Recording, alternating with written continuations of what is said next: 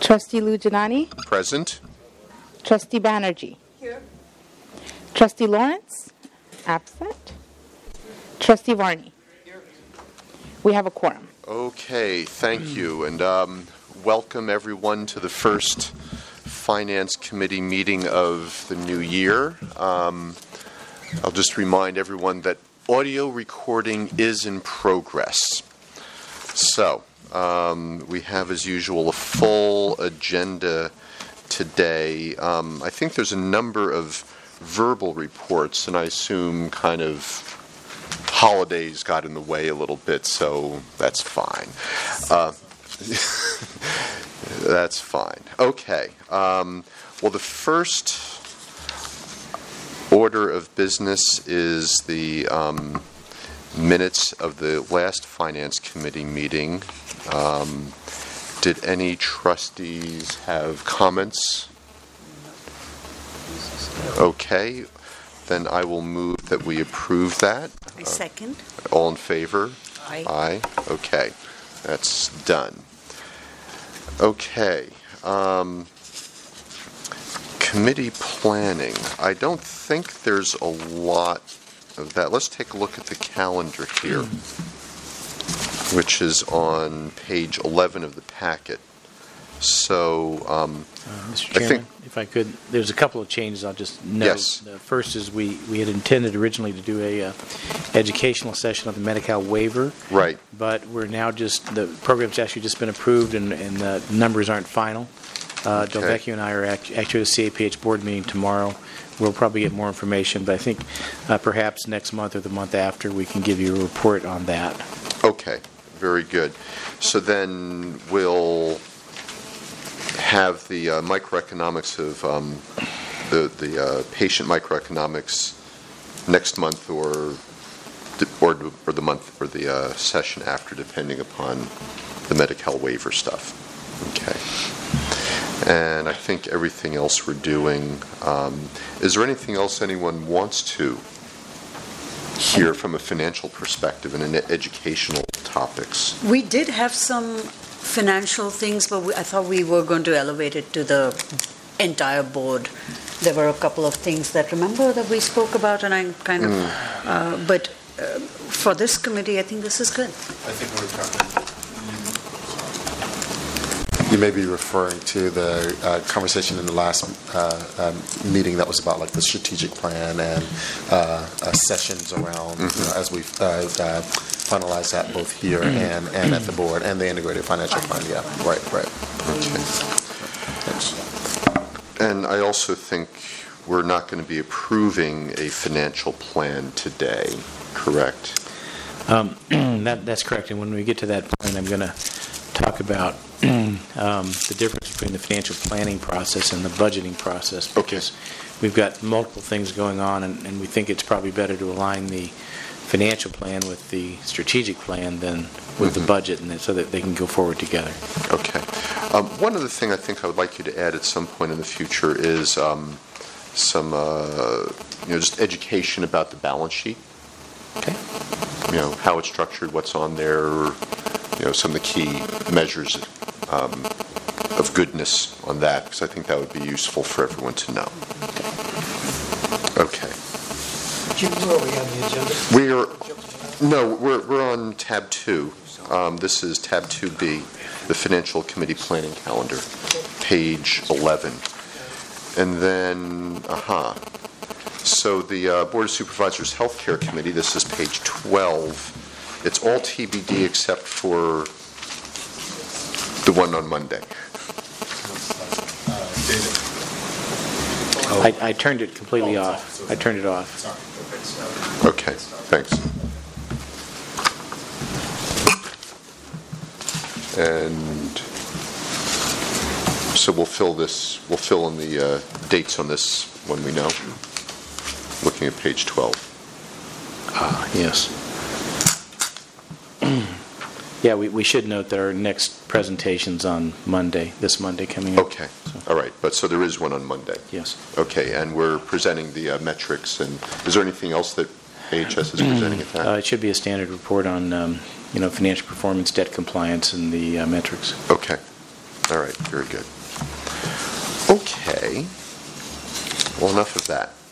Um, let's talk about, um, let's get to tab three. And We're now zipped along, so we're now two minutes ahead.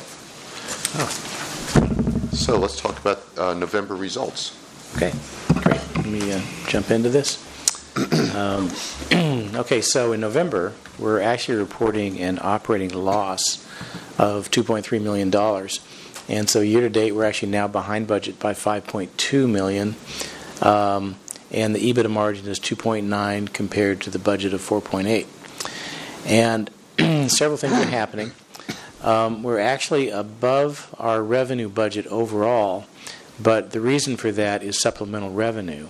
And the net patient service revenues are actually lagging behind where we thought we would be. And part of that is that the cash collections from um, on patient accounts from October through December have started to tail off. And so, as you can imagine, that's an area that's getting uh, intense interest and review right now. And we're going to be reporting more on that um, at future meetings because we have to. We're digging into it. Um, we think that there are some uh, very clear, identifiable reasons uh, for that. Um, this term EBU, which are unbilled claims, has increased. Um, the um, Alameda Alliance did a computer conversion in October at the same time that ICD 10 uh, went live, and that we think that's slowed down claims. Uh, and there have been some specific issues with uh, skilled nursing billing and our systems that are being corrected. So we can attribute things to it, but we need to see the cash, uh, or we're going to have to continue to be um, conservative on, on our net revenue uh, estimate. So we'll talk more about that as we get through here. Um, operating expenses are 2.5% higher than budget. Now, part of that is this uh, GASB 68 issue that we've talked about. I think it, the difference is about th- uh, 3 million or 3.5 million. Uh, I mentioned uh, the problem with cash collections that has resulted in uh, net days in AR increasing. Um, we want to reverse that over the next couple months. And uh, finally, we can uh, mention that uh, the, the Medi-Cal waiver, which has been approved, and we're seeing initial numbers from P- CAPH on, on how that may play out for us. Um, there are a number of alternatives that the CAPH board will have to vote on, but initially it looks like we're going to have the opportunity to actually increase our reimbursement under the new waiver. And I say opportunity because these are not really grants. They're things that now have to be earned based on this new point system for seeing patients and uh, also uh, specific performance on, on quality metrics. And uh, so, this as a reminder, this program is all about performance, not about process. Okay? Okay. Yeah. So, um, to, like, so the new Medi-Cal waiver, so I'm not sure, sorry, Not sure that um, the board has ever received a really, you know, a, a formal review of what that is, what that means, what we're getting for it. Maybe. Yeah, I, I think I think Carla Denise actually did a, a nice job of laying it out. But let me re- Okay. go through it real quickly. There's three components. Right. One is called GPP, which is um, uh, replacing sort of the, the DSH safety net care pool side. And what that's all about is um, getting points for various services that are delivered to Medi-Cal and the uninsured. Okay. Um, and and what they've done is they've everybody's filed cost reports and they've figured out how many points everybody's going to get, and that's sort of the, the base, the foundation for dividing up the available dollars between facilities. The next program is uh, the one that's replacing DSRIP, and it's called Prime. And the way it's going to work is uh, we have to um, uh, we have to pick six particular projects, and we get graded on our metrics, our quality metrics on those six projects. And there, there are specific things that are built into the program that we have to do. And you'll get a fuller report on that from Karen Bashaw or the uh, uh, workforce uh, or the uh, integ- integration team that we have at a future point. And Is it six or nine? Well, oh yeah, there's six mandatory and then three, so there's nine. Three are three are optional. Uh, but anyway, but it's a it's a quality, and it's not just hitting a score. It's showing um, uh, progress on closing the gap between where our score is and what the, the national metric is. And the third is a, um, um, yes, whole person care. So, uh, yeah, the, the third program is actually this, um, Okay. Uh, the smaller aspect of the waiver, and it's actually not driven by um, uh, us as the delivery, well, the del- delivery side. It's a joint arrangement. It's called Whole Person Care. It's a joint arrangement that's more county driven. It's an optional program that counties can elect to submit a proposal to the state to in- initiate an, um, a set of programs that are designed around um, uh, providing comprehensive coordinated services to a um, high-risk population that uh, involves a collaboration between the uh, local initiative payer, so that would be Alameda Alliance for us, uh, the county services, and then whoever your delivery entities are, which could be both AHS and the FQHCs or either one of us. Um, each county who uh, um, wants to can submit for this program, and then the state gets to decide which county's proposals get selected. So not every county is is guaranteed the ability to participate in that particular program, uh, and not every county may submit an application to uh, participate. We have actually been working. One of the things we shared before, we've actually been working with all those partners to get preliminary education on how that program is shaping out in terms of the uh, uh, the requirements and what it might look like from a proposal standpoint, jointly with um, all the other players. And uh, the Cal- Alameda County has already uh, expressed an interest in uh, um, uh, submitting an application for that program. The details of how they do that. Won't come out for another couple of months, at least on the current schedule. I should say the prior schedule. I think that application was due around uh, April or May. Uh, it may be pushed back now that the waiver is uh, being pushed back as well. The other point, and, and David uh, uh, pointed out the main two programs, the GPP is Global Payment Program. Uh, that's what it stands for. And what it is, in addition to what he said, a points-based system, is the, the, the crux of it is that the points are um, initially sort of uh, normalized to what is the current payment structure, which is uh, cost based. So there's a, a there's a higher set of points associated with the cost of care in the acute setting and in the ED. The goal of the program, though, is to shift. It's it's about organizing care, so it's to shift more of the services to uh, the ambulatory appropriate uh, services to the community. So over the five year cycle of the program, uh, the points will increase. The value of the services that you deliver in a community-based setting will increase, and so you'll you'll be expected to do more of those in order to um, uh, get funding, and then obviously to um, correspondingly reduce where it's appropriate the amount of uh, um, sort of. Uh, ED and uh, avoidable admission services that you do uh, now. So, yeah, and that's I think that's pretty pretty good example. And what's this worth to us? Um, I mean, this The, five- the, five the first program, GPP, which is replacing DSH, uh, we're currently earning 60 to 65 million a year, and it looks like it's going to be more than that. Mm-hmm. The second program, um, uh, DSRIP or Prime, uh, we're currently at 30 to 35, and it looks like we'll be that or higher. I, I don't want to throw out numbers at this point, but Mm-hmm. Like I said, we're attending tomorrow. We'll get a little bit figure that more out. Okay. Yeah. details on some aspects of this. So probably by next month, we'll have a, uh, we should have a greater sense of what the um, sort of uh, uh, available dollars are. As he said, we have to earn them, so it's not a guarantee, uh, but we'll have a sense of what that looks like for us. Okay. And I did have another question. Yeah, no, I, we had discussed this in detail, about how the whole paradigm shift from process Mm. to now being, uh, you know, be, uh, Outcome. uh, the outcome and performance thing. This is three to five years, but what time Mm-hmm. It's a frame are we five-year program. thinking? Five? It's a five-year program. The, the renewal was for five years, so it goes from essentially it goes from 2015 to 2020 uh, uh, because technically the the last waiver ended on October 31st of uh, of last year, but it got extended to the December 30, uh, December 31st while they're working out the terms between the state and the federal government.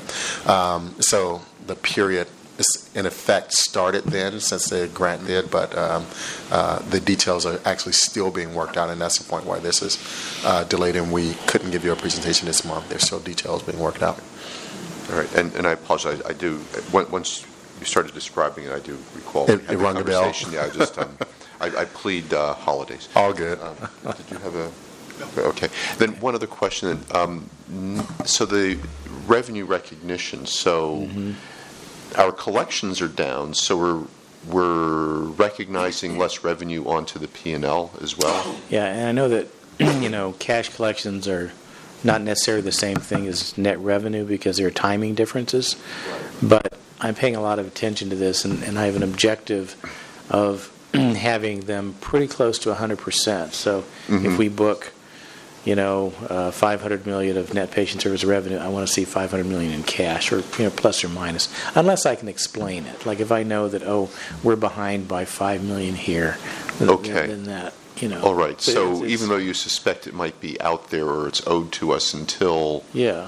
You- I mean, you- they're, they're not want it- exactly the same, but they're they're related. you, you want it Yeah. really coming in the door, not Yeah. should be coming in the door. Yeah, and I'm, I'm going to be talking about this because a large part of our um, budget this year was based on increased collections, Right. inc- increased revenue from Yeah. patient services, and, and we have done that, Mhm. but we're not quite to where we budgeted, and that's that's an issue. Yeah, and also, I mean, it was of, I mean, that, this topic is of concern to me. I mean, it's one month, so okay, Yeah, but, yeah. yeah, I- I mean, the collections look like they're down pretty substantially based versus the prior few months' trend. Right, and we, saw it happening in October, and we're like, okay, well, ICD 10 and Mm-hmm. Alliance conversion, and then you're into the holidays, and, and we actually did have a very good cash collection month in December. Mm-hmm. November was way down. Uh, December was terrific, but a lot of it was because we worked with the county Mm-hmm. and um, got caught up on uh, payments for behavioral health and, and health Mhm. pack. So, So- how, you know, should we be uh, watchful, worried?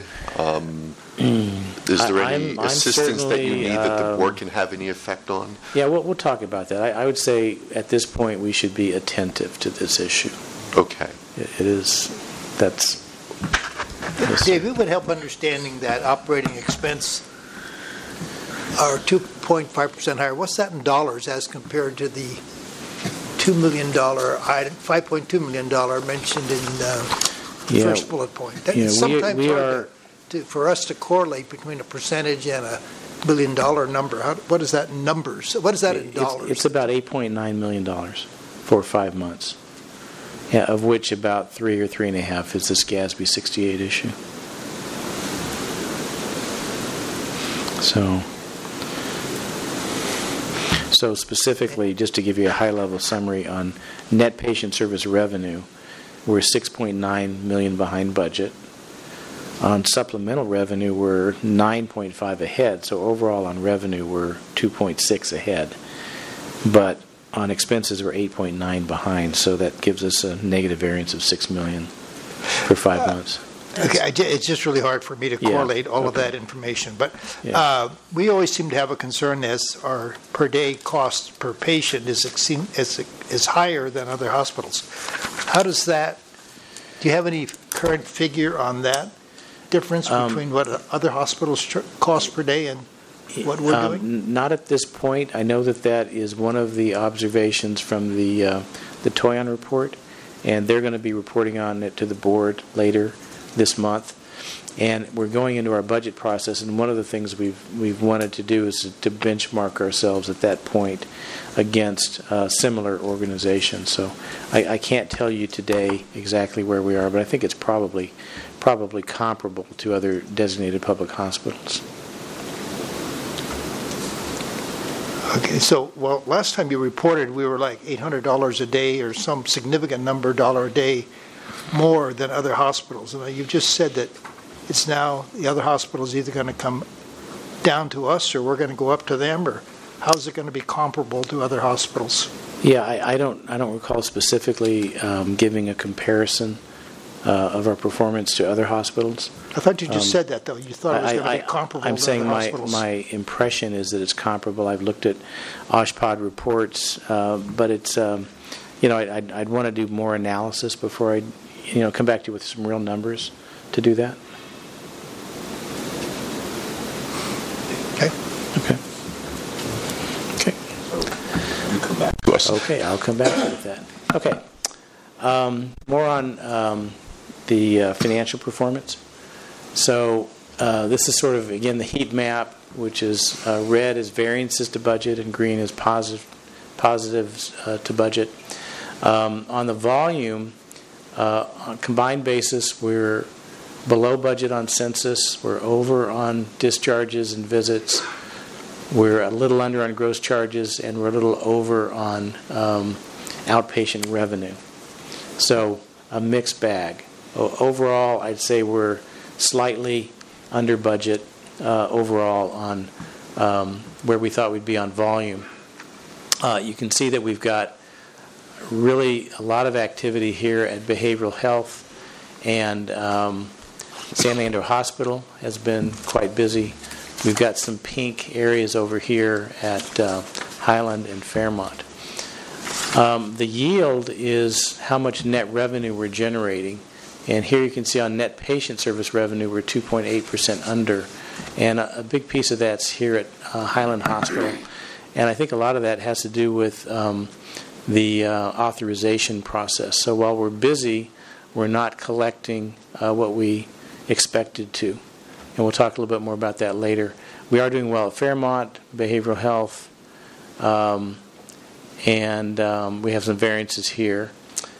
Uh, and then on supplemental revenue, we're doing very well overall, 8.3%. And you can see Alameda Hospital and San Leandro Hospital are really benefiting from uh, that, uh, as well as behavioral health.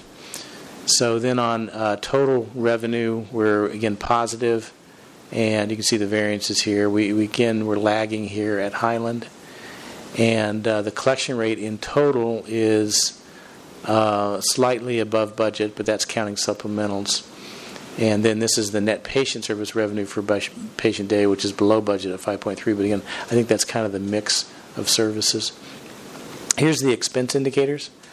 Uh, so on expenses, again, we're 2.5% over budget, or about $9 million. And we're uh, over at Highland. This is largely the um, GASB 68 issue, because that's where that hits. Um, and um, uh, we're positive at Fairmont. Uh, looks like positive at uh, John George.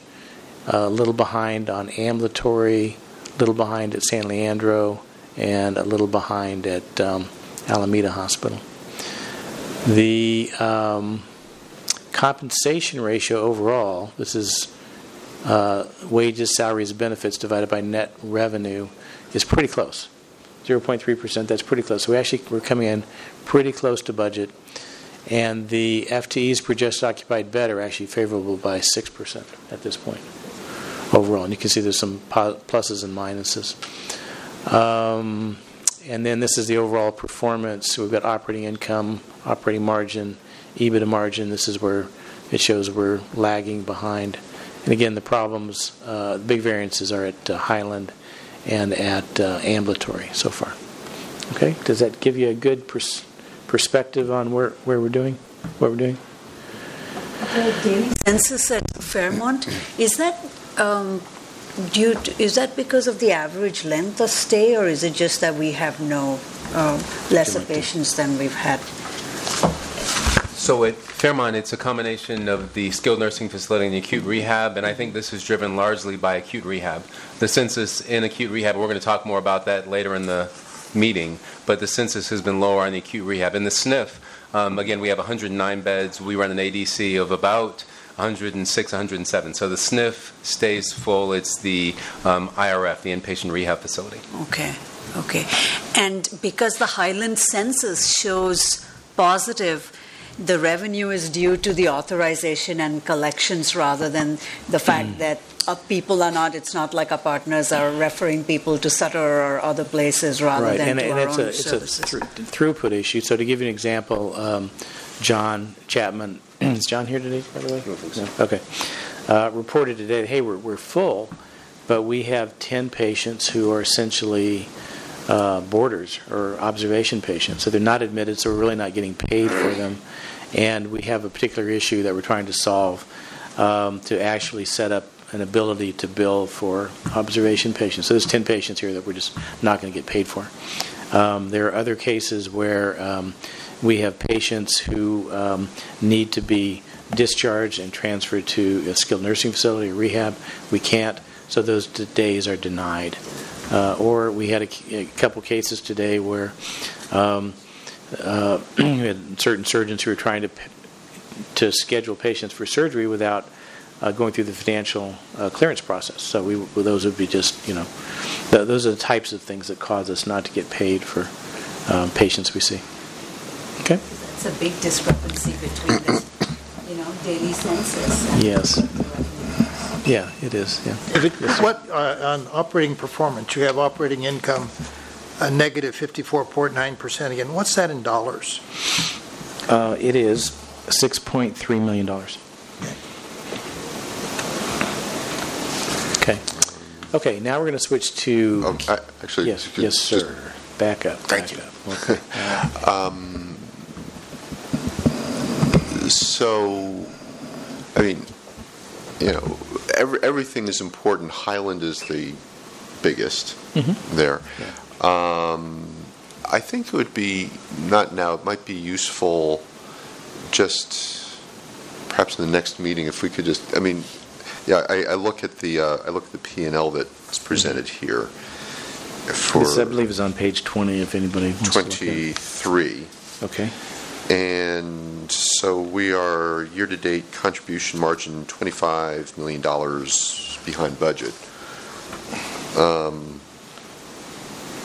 So I- it might be useful just in the next meeting to spend a little bit more time just understanding that better and. Sure. And more importantly, um, you know, like not only how we got there, but what's the, you know, what's the plan to Get back to... get back, yeah. Yeah. And and re- recognizing that there may be some things, for example, the, uh, you know, um, you know, GASB 68 that are, you know, Mm-hmm. Yeah, and- sure. and it's, it's fair game to say, look, these are things that were outside of, you know, Mm-hmm. management control and outside of the budget, but to the extent that there are things that are inside, I think we should be useful to talk about that and understand that better. Sure. Okay. Okay.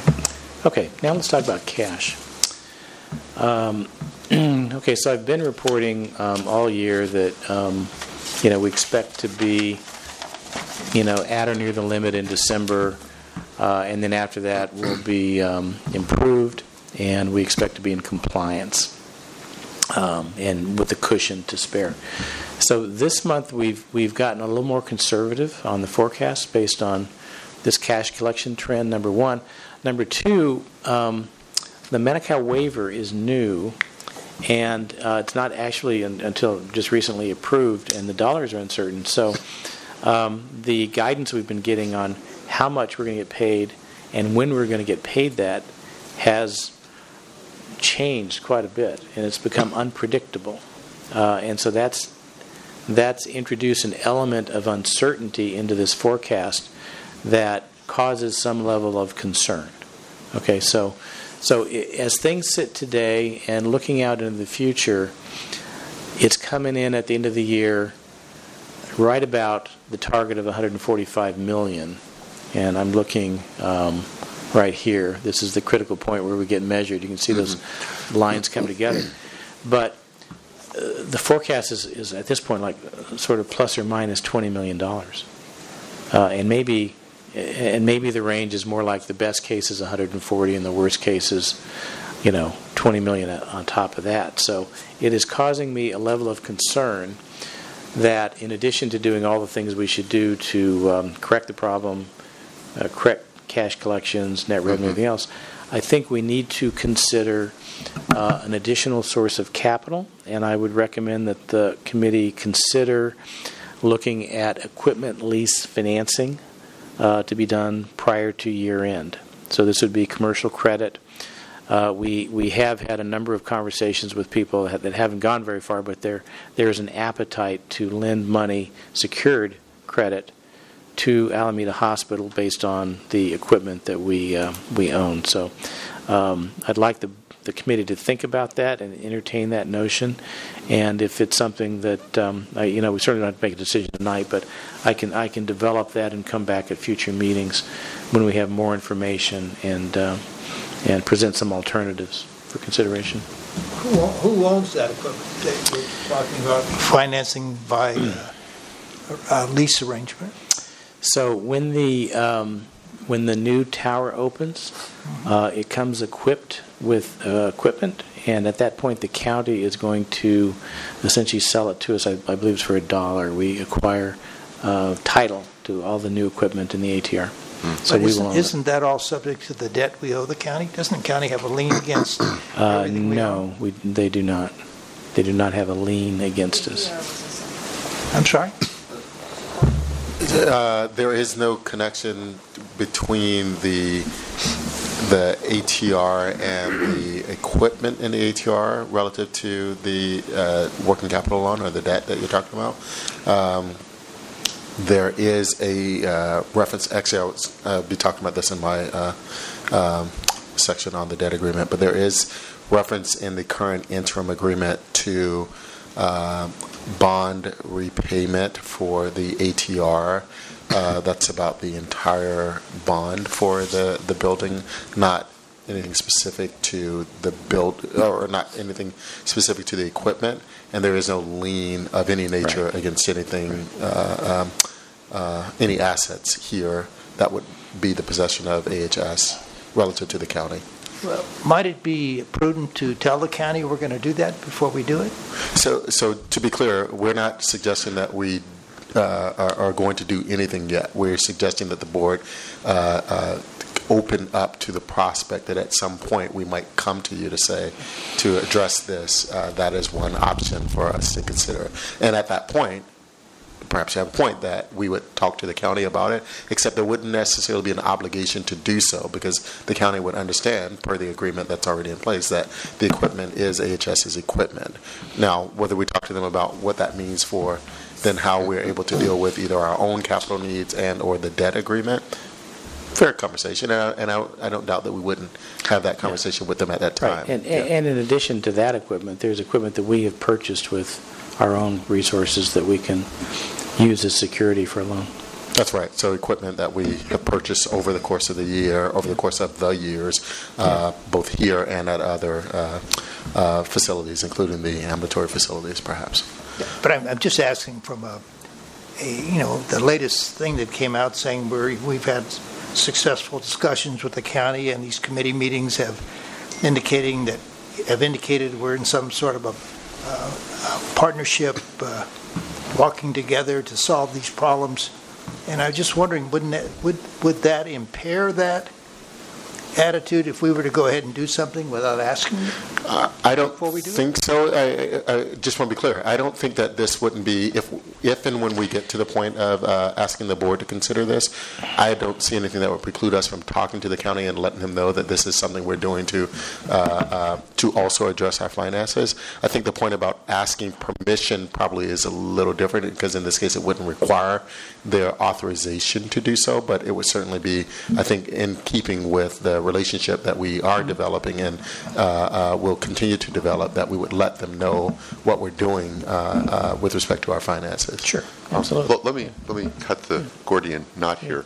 Uh, Since there are three um, uh, senior staff members from the county sitting right in back of us here, I I think that it would probably be prudent to have a formal discussion with the county, they're at least contemplating that. Anyway, since and we will. I I don't Yeah. think there's going to be any particular surprise. Um, I everyone's I can nodding. say that in the discussions over the course of the last year, we have mentioned that at some point, Yeah. AHS might want to avail itself of other Yeah. financing alternatives, I- including including equipment leases. Yeah, Yeah. I, I also think, you know, I, you know, I don't even need to be shy. I think that it would be worthwhile to talk about that possibility. I think it would be very good for us to understand what the terms sure, yeah. might be.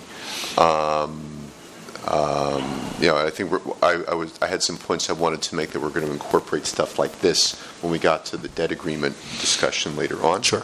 But, um, but yeah, I mean, why not? We can talk, I mean, we can certainly talk about it. Like I said, uh, trustee Varney has an excellent point. I agree. I think um, a, certainly, again, since we have staff here anyway, it would be, it would be good of us to um, call over to appropriate folks and say, gee, we're thinking about this. We would, we would. If, if, Why don't we do that soon? Of course, yeah. They're right there. Well, uh, the point is that we've, we've done enough to, as Yeah. David was saying, we've done enough to talk to folks about what sorts of things we might do, but it's, it's a, it- it's a sequencing thing, right? It's, I I don't think we're, uh, be perfectly honest, internally already completely um, in agreement that this is something that we should do.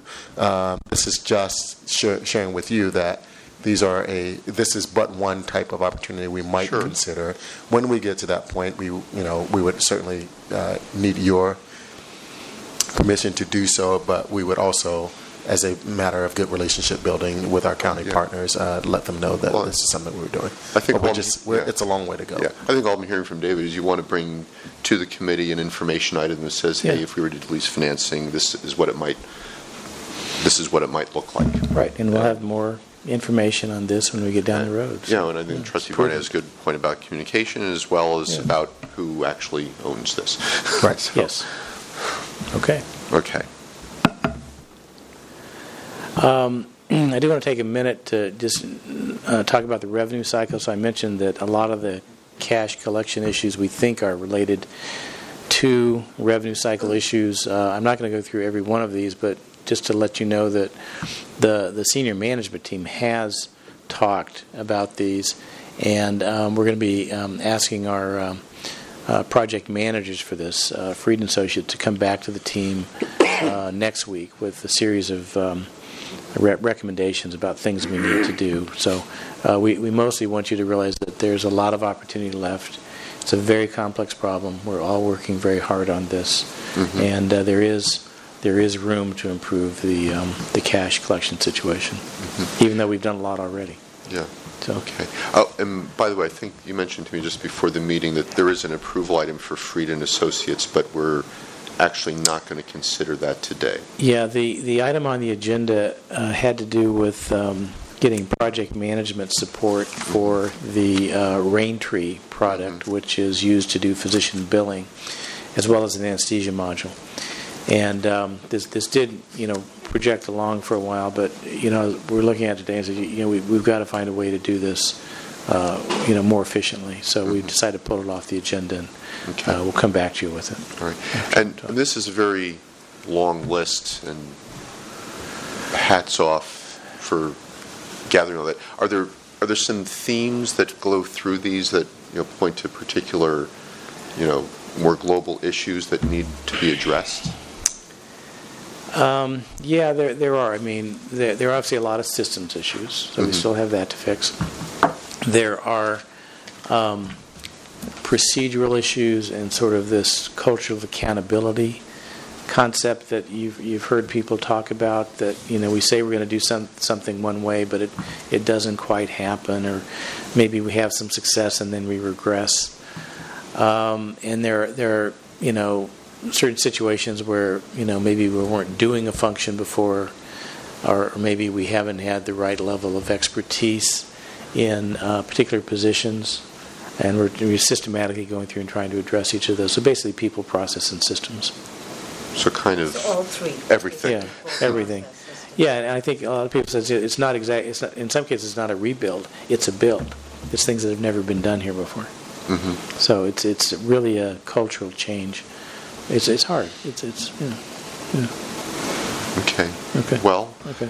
um, But You know- we're, we're, we're, we've done a lot. I mean, Yeah, we've no, you have we, done a we lot. collected more cash in the first six months of this year mhm. than we did last year by, you know, about 12%. Yeah. So we, we're, you know, and, and last year we were catching up on old claims. So we're, we've done good. Yeah, no, and, and that's actually a good point. Is I mean, I, I think I still recall this one slide that you were showing last year, and you know we had doubled or tripled our monthly cash collections, you Yeah. know, versus the dark Yeah. days. Yeah. So a lot of work has been done.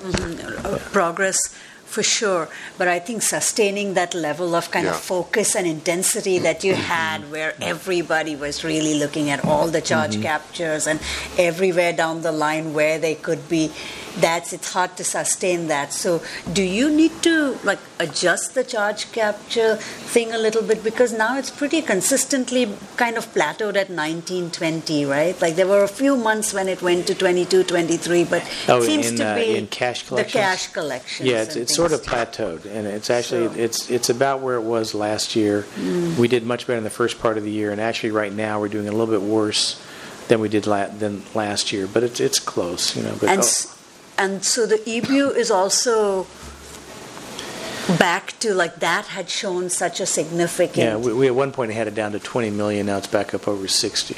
And My gosh. so that's, And the clinical just money. documentation. yeah, I mean, there- there's, I I mentioned earlier, there's about 12 million of, of stuff that just, oh gosh, we can, we can get that. If we just, you know, we, we could have 12 million more in the bank, or the, the debt to the county would be 12 million less today if not for these issues. And, you know, of course, we're going after them. But there, there's, a, there's, it's a complex problem. There's a lot to do. There's a lot to do. So, Okay. Well, um, first of all, hey, finance team, keep at it. oh, I, I do, uh, I do want to, uh, Keep at it. You, you, well, you were the one out here just about ready to kill kill every. Okay. Get more I do, uh, I do want to take this um, opportunity to introduce a new member of the team and our new Okay. interim director of patient financial services, uh, all the way from Florida, uh, Gary Baker. Gary, is you are you here? Can you Welcome. just just joined us? Fix that. Thank, thank you, Gary. Sorry to put you on the spot. Okay.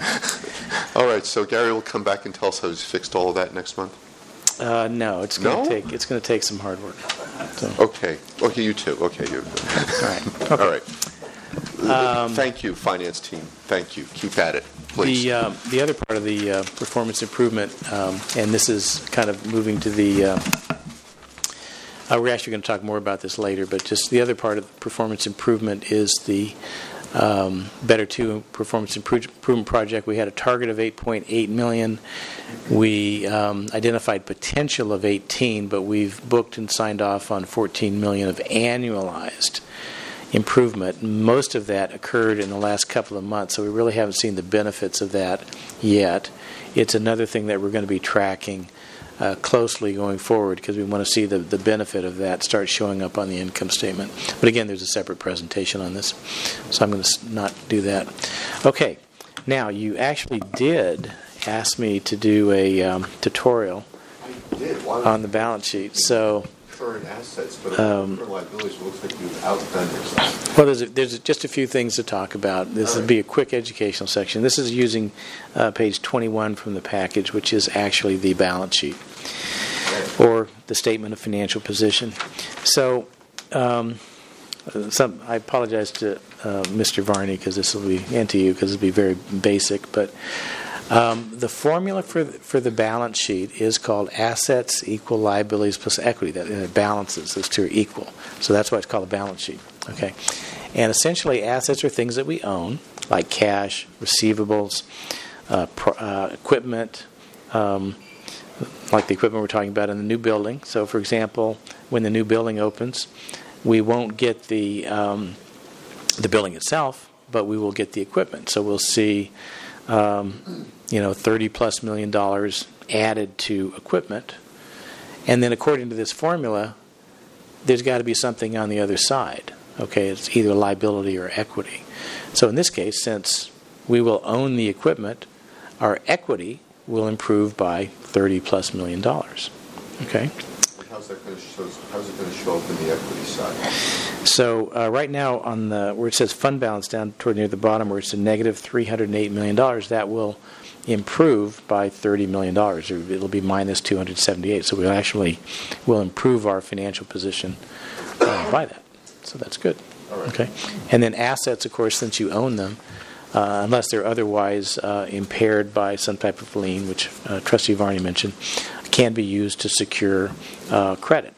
So, uh, for example, if we um, did proceed with an equipment financing, uh, and say we borrowed $20 million, what would happen is our assets would increase by 20 million, cash, and liabilities, our debt, would increase by 20 million. So we'd still be balanced because both of those would go up in the same sequence. Okay, so um, one way to look at the balance sheet is how big the numbers are. Okay, so in here we have um, $448 million of assets is what is owned by uh, HS.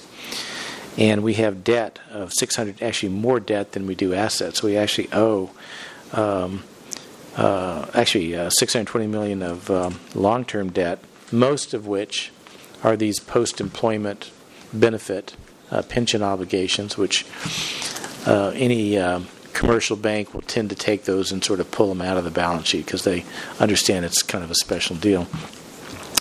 Uh, and then we have current liabilities of 113 million. Now, those are real things that we have to pay within a year. So, apart from looking at how big the numbers are, there there are a couple of concepts, uh, ratio concepts that are used to judge sort of the quality of the balance sheet or what kind of financial health the organization is in. Um, so, a couple of those concepts are liquidity, and another one is leverage or capitalization. So, liquidity means um, we're measuring the ability of the organization to pay its bills currently. Okay? And so, one measure is called days in cash, and we have uh, uh, 4.4 days in cash. Now, typically, a typical organization is going to want to see that over 100 to be credit worthy. Okay? But we're viewed a little differently because when credit analysts look at us, they kind of classify us as a government entity. And government, even though we're not really, they tend to put us in that bucket. And so most organizations that do what we do, which is being a, designated public hospital, uh, are sort of part of the county. And so when a credit agency looks at us or another similar organization, they say, oh, well, you know, you only have four days in cash, but you're part of the county. We know that they're credit worthy, so, you know, you're credit worthy. And then we have to say, well, not really, because we're separate. Okay, so the county actually is not going to stand behind us. So that's an interesting discussion. Um, and that's why this access to this line of credit is so important because we only have four days cash on hand. So what that means is if we had no source of capital in four days, we'd have to discontinue operations because we wouldn't be able to pay our bills. Okay. Um, the other um, liquidity ratio is called the current ratio, and what the current ratio is is uh, dividing current assets by current liabilities. So that's in our case, 241 million divided by 113. So that's a little more than two. That's actually pretty good. When, when a credit agency looks at an organization, they typically want to see 1.75 to 2 or higher, and we're higher than that. So we actually look pretty good on a current ratio. And the reason for that is we've done a pretty good job of getting our payables paid down, okay, and, and managing everything. Uh, then the other leverage, uh, other uh, ratio is called the leverage ratio or the capitalization ratio. And there's different ways of doing this, but the whole point of this is to sort of say what is the organization's ability to to access additional debt.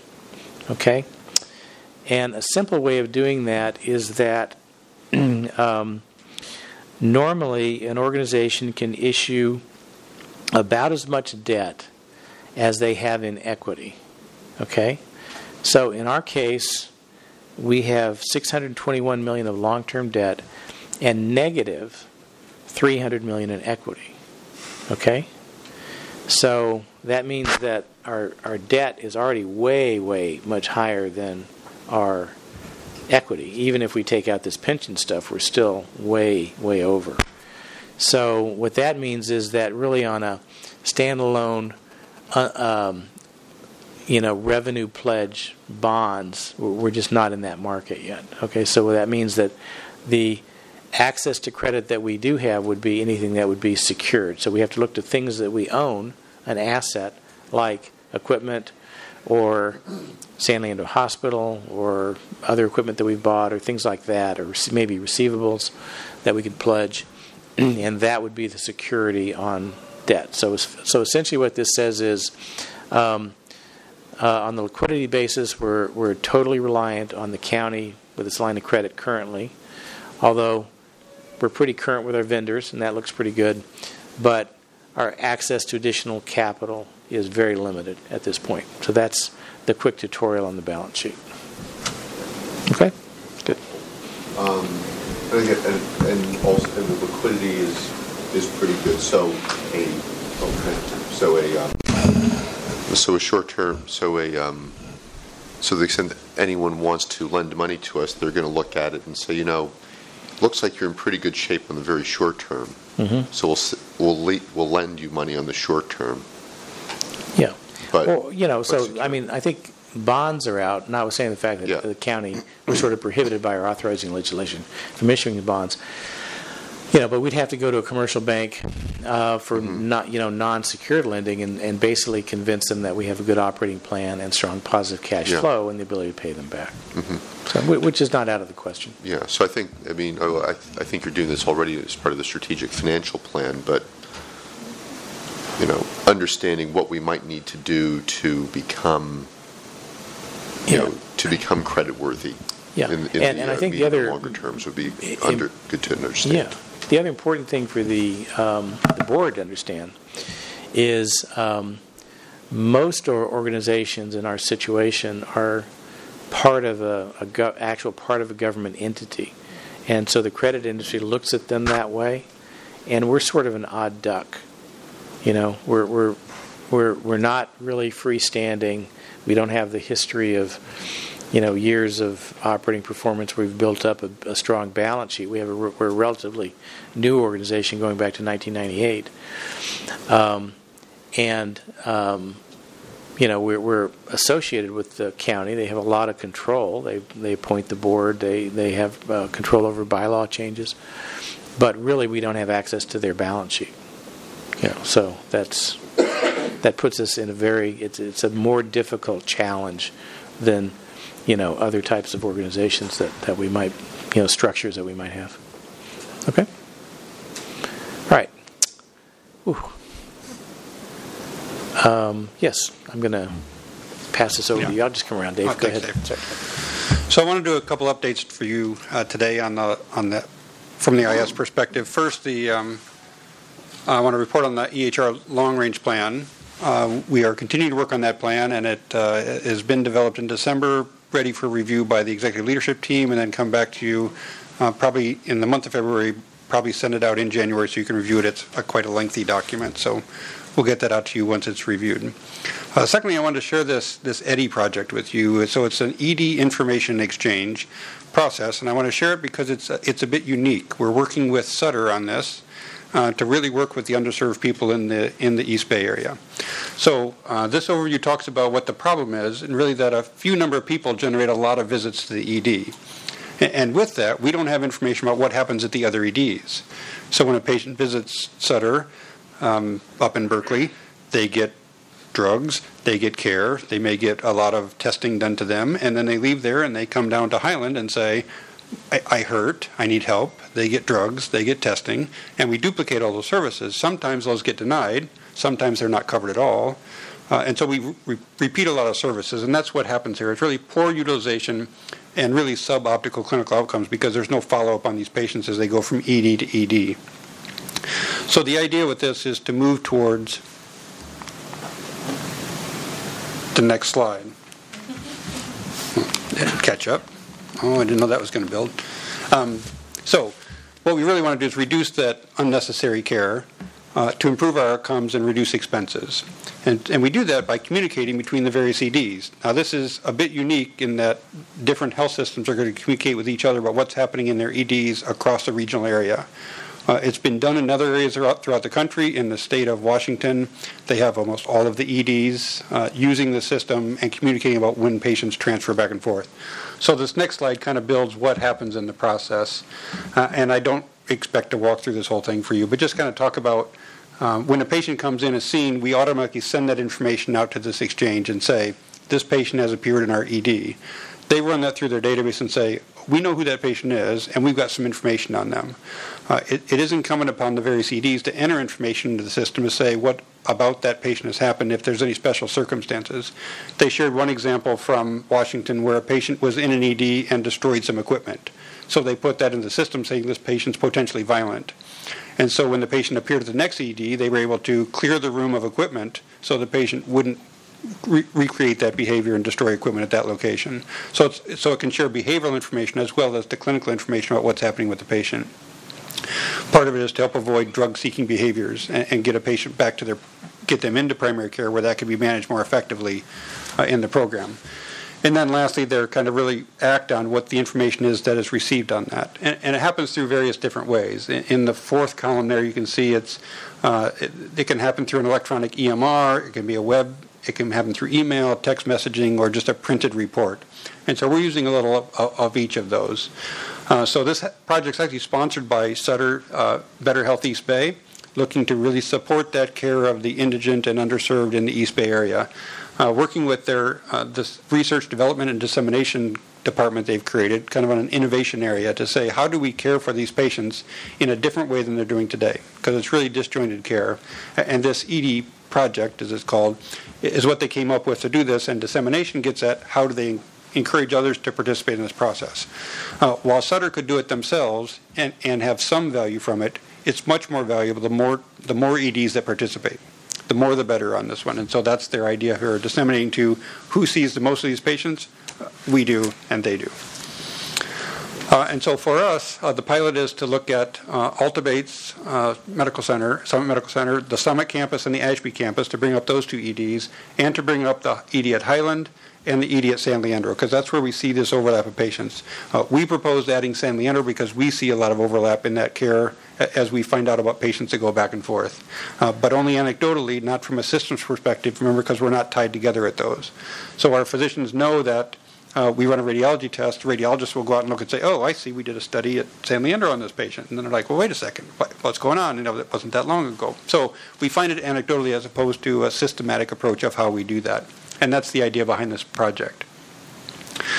So for us, we'll need to create registration interfaces for, for both Soarian Financials and Meditech to send them into the database, uh, integrate that into our WellSoft system so a physician will actually, during their normal workflow, that information will be presented to them within WellSoft.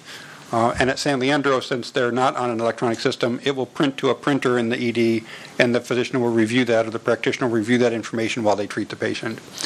Uh, for this, we, we received funding from the California Healthcare Foundation to support the Highland activities, and, and, and we're funding the, the project at San Leandro because we felt it was value, our, our ED staff felt there was a lot of value in that, uh, and the and the price to do that was fairly inconsequential, as in like six thousand uh, dollars to add them to the system. So we we move forward with that portion of it. Uh, in phase two of this, um, the idea from Sutter uh, Better Health East Bay is to include these other facilities with that to expand it into that group because they think that's going to give us uh, better support and, and and we think this is where the patients are going to go next. Uh, once they show up at their ED and RED and don't get services they want, they can't get the drugs they want because we're using the system, they'll seek out these other EDs because they'll know they'll be able to get it at those locations because they're not part of the system. And so it'll help reduce care there. And then in phase three, these are the hospitals they see less integrated or less connected to the other EDs where patients would, would seek that behavior, but it's kind of that next that next ring of EDs to be included. So that's the kind of the update on the EDIE project and where this is going. We're pretty excited about this. It's our first venture with Sutter uh, on doing anything from a technology standpoint to bring it together and, and collaborate on data and do that. And so we're, we're um, this opens the door for other discussions about how we might communicate better on our patient interchange. And then getting the, um, um, once you get the license for um, Highland, and what's the kind of training that's needed for the staff to like implement this? Yeah, for for Highland, because we're integrating it directly into WellSoft, it'll be a report that presents to the physician. So it's, so there's fairly small amount of training that will be needed there. Uh, from a case management perspective, that's where there'll be a little more, right? Because that's the behaviors of the patient that they're mm-hmm. observing, and they want to enter into the system about what's happened there. So it is it is a part of the project that includes uh, training for the staff on how to use the EDIE system to support the patient care. And do you anticipate add-ons and other things that are potentially like will will lead to more, you know, money um, cost? Um, it, that depends on us. So, so there's potential then to add on to this a, a, notification out to the primary care provider that your patient has presented in an ED. So if a patient is in one of our care programs at, at one of our um, clinics, then we can notify that clinic that a patient presented to Sutter um, in the you know future presented at Eden to, to, to seek drug behaviors, and they're going to will be notified that get them back into the primary care to say what's going on, what's changing, you know what's different for you that's not being handled through our normal process of your primary care visits, and get them back to the primary care setting. Great in support of what's happening with uh, GPP and Prime, right, to get those patients back to their patient center medical home to get their services there in the lower cost setting than at the at the EDs. So that's a, that's a future option for us as we look at population health, uh, care management across the continuum, that the system helps support that. Okay. Um, So you have a lot of things on your plate. Yeah. Um, You know, starting with, I guess, the EHR, which um, kind of zipped by in the beginning. I'll ask a few questions about that later. But Sure. so I got that. Um, I mean, heard from David about you know, there's a lot of um, you know, needs a lot of systems help with respect to revenue, and so I, I hear this and it sounds great, exciting, sounds useful. Not quite clear how useful, but useful. Um, I mean, is this? Um, are you able to do this and do all the other things you need to do? Yeah, th- this is about a six-week project. Uh, To implement this, the interfaces Okay. are pretty straightforward. Interface to Wellsoft has already occurred. Uh, They've done it at other places. So so it's fairly simple for us to plug this in. Obviously, there's work to be done, right? It doesn't happen by itself. But we think this fits into our project plans well uh, and our resources. Okay, and then I'm just thinking. So we, so a patient shows up here, and we enter their data into the system, and then people, et cetera, can see it. And what are the privacy Yeah. issues? Um, w- When it goes back here, there- there's a key step here on, on, in column four there. If the visit triggers a preset criteria, then the hospital gets notified. So not every patient shows up, they're going to get a report that says this patient was everywhere else. It- It's got to meet specific criteria on timeframes between visits, the types of care that was handled, and and the criteria they set in this to say, this person looks like a frequent user. Uh, More than just every patient comes in, they're going to read a report on everybody.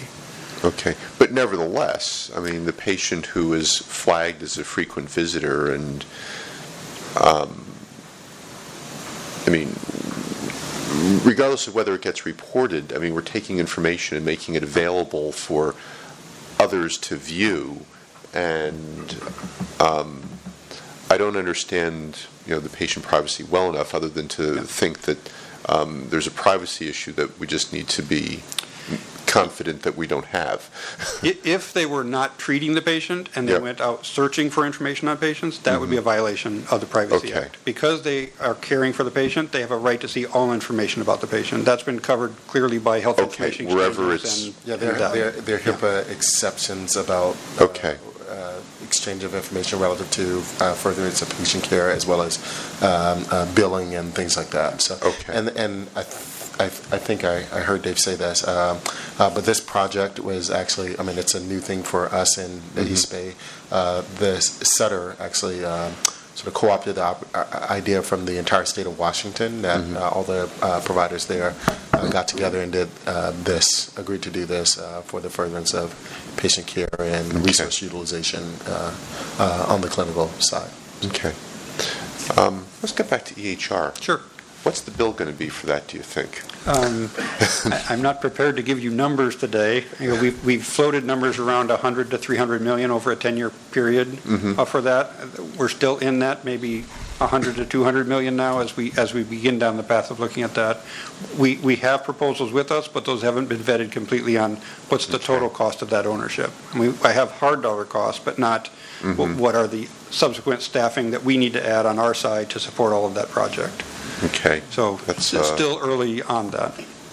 That's quite a good deal of money. So when you come back, you'll tell us about um, Yeah, where I- you found it?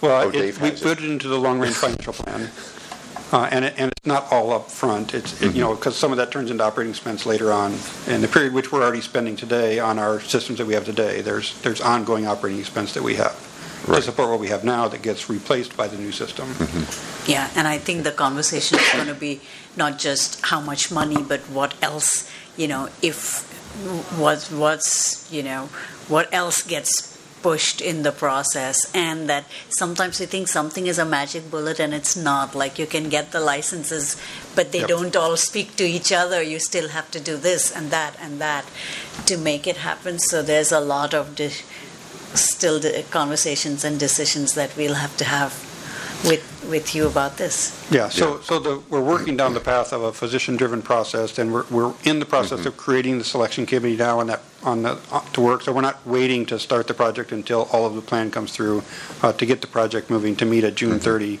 completion date. Okay. Yeah, I mean, we really need to get this done, so don't Yes. take my questions as No, no. being like, I don't think we- this is a good idea. But, um, you know, it's just, the, um, you know, the, the the challenge here, of course, is, um, you know, one of the constraints always is margin, and, you know, I, I think that the, historically, our plans have reflected, you know, inadequate levels of margin, or inadequate levels of, um, of capital. Uh, And so this is certainly a, uh, you know, big add-on to the capital requirements. So we're going to need to find funding sources for that. Um, I don't think we can just send out bigger bills. So, no. I, I say that in jest because I know we cannot. Uh, so anyway, um, I, I think that when you do come to the committee, we need to, you know, we, we, we need to sort that out among many other topics. Yeah, and that, as I said, we- we've included in the long-range financial plan, so it's not Good. out there separate from everything else we're working on. Right, I, I understand, Yeah. but, um, so I No think we'll be drawing parts of the strategic financial plan in to, um, to talk about that. Okay. All right, sorry.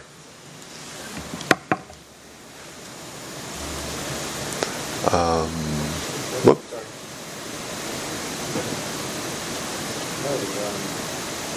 wait, are we on, the? oh, we're on the budget process now. Was, was there anything else, Dave, was there anything else to say? I did have one more item to, to um, inform the Finance Committee about. We, we did receive an audit request from the, the auditors for meaningful use for Alameda Hospital. So we're responding to that. Uh, I don't foresee any difficulties in us getting all the information together and submitted by the due date, which is January 26th. Uh, I've added to the board report for this week, so you'll, but I've had this opportunity with you, I thought we'd let you know. Okay. And Thank we're- you. and Rick Kibler is involved with us uh, on that process as a, as a audit procedure uh, to review all of the data we have to submit to, to ensure success in the Okay, audit, in the defense of our att- attestation, which happened before we affiliated with Alameda Hospital. So We're we're still going back it. to find, yeah, we're still Yeah. on the hook. But to- Okay. to go back, the people that did it aren't there anymore, and so we're having to go back and find what they did and recreate some of the data and, and pick up the ball to make sure we're good. okay. But they did a good job. Okay, good, all right.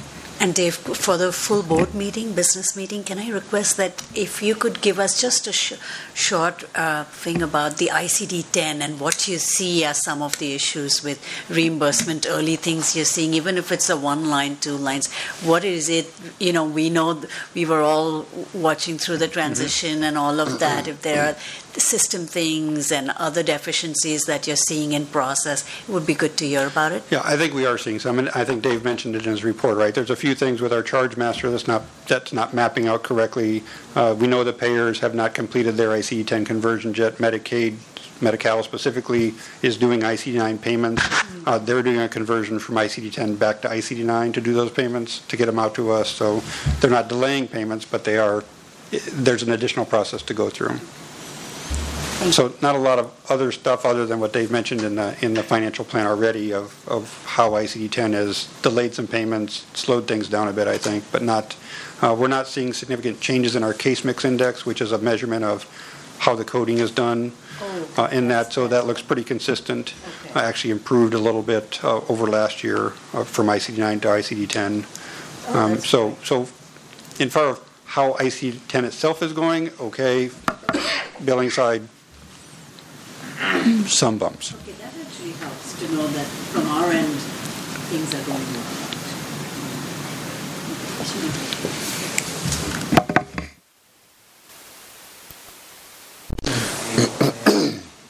budget process. Originally, um, we, uh, we wanted to come to you with the first draft of the financial plan, but we're getting into it and finding it's just much more complex than that. And more importantly, it needs to be coordinated with the strategic plan. So there's really kind of three things going on at the same time strategy, financial plan, and budgeting. And um, although we're not prepared to, to bring in the financial plan today, we do think it's time to start talking about the budget process and get that kicked off. So uh, we wanted to do uh, several things with you tonight. Uh, the first would be to talk about um, process improvement based on feedback that we've received from the board, and Delvecchio is going to cover that. I've got another slide on that. Um, we want to talk about the planning calendar, so how the, the process is going to work and what you can expect. Uh, then I wanted to review um, what we did last year and sort of how that is turning out. And then finally, do kind of a tutorial on how to go about target setting. What is it we're asking you to do uh, in sort of a learning environment without actually making the decision? Uh, okay? So, uh, to start with, uh, let's talk about uh, process improvement. And again, I'm going to turn it over to Delvecchio. So, uh, I haven't talked much today. This is good. Um, all right. Uh, so, as as uh, David was saying, as we were getting into uh, the the nuts and bolts of the plan, uh, the financial plan, uh, and and looking at also where we are in the um, the year relative to the budget, we we definitely wanted to. Well, we realized that the plan we needed to continue to to work on in those details and lining them up with the strategic plan. So there's more work to come on that. So we would just focus on the budget because it's important that we are getting into the meat of the order from the process. So I just. Uh, Remind you, and this may be in one of uh, David's slides too, that uh, uh, we presented a financial, sort of a planning calendar uh, that looked at things like getting uh, operational um, um, uh, volume statistics based off and projections based off of current performance, and then how those then feed into creating uh, financial targets, EBITDA margins, and operating margins that then feed into strategic planning and what those things would be to actually achieve those financial targets. But the things that uh, we wanted to talk about from the get-go was just basic, making sure that we reflected the feedback that we got from uh, uh, the trustees and uh, the leadership too, with respect to. Um, uh, last year's budget and, and then make sure that you uh, appreciate then one that we capture that all that but then that that translates to us uh, having a budget process this year that addresses all of those things. So uh, one of the things I heard uh, from a lot of um, um, trustees was that uh, there was certainly this time last year um, an understanding and appreciation at the beginning and throughout the budget process that um, the current status of the finances for the organization necessarily needed some belt tightening, obviously, and, and that the leadership was um, uh, uh, instructed to to act on that in that way. Um, but I think, uh, given both uh, sort of the timeline from when the final budget did come to back to the trustees, and then some of the uh, delays that may have happened that led up to that lateness, um, uh, there was an, a, a feeling at the end of it that um, it, it wasn't quite palpable how much the budget itself was driven by a broader set of organizational values, including, of course, financial um, uh, stewardship and responsibility, but certainly the, you know, the, the community we serve, the pro- programs that we uh, uh, uh, continue to provide, some of the things that, if you'll recall, were, were slated to be eliminated, things like that. It just wasn't clear what that connection was, as the feedback I heard from some of the trustees uh, uh, between the core values and the uh, and the values of the organization to how the budget process. Um, uh, how the budget actually finally shaped out. So uh, we are making sure, uh, um, and and I don't want to suggest that that wasn't the case last year, but I think that there was a sense that perhaps that wasn't, and so we just want to make sure that you know that this year that is in fact um, uh, the case, and will continue to be the case that we are looking at both the things that we are. Um, uh, we'll be looking at for next year's budget, but also uh, with the strategic plan that really reflect what are the needs of the community we serve. What, how does that um, um, line up with the mission and the values and vision of the organization? So that's kind of the baseline for everything we'll do uh, um, that drives uh, drives from here. So, so that first uh, bullet is really about making sure that that that that you understand that that's a feedback that the management has got, that we will make sure that that actually happens. Uh, operational targets should be reasonable, so I've heard uh, both um, um, during the budgeting process and, and afterwards with the actual budget that there's great consternation around whether, um, particularly given where we were that time last year, whether the operational targets for the organization as um, uh, agreed to um, by the finance committee is what I understand, but, but what got promulgated for the budget and uh, pushed forward then from the organization, whether or not they were realistic. All right, so uh, going from negative performance then to going to you know marginal but still a positive margin, which was essentially a 100% turnaround from where we were uh, last year, whether that that was particularly realistic. So.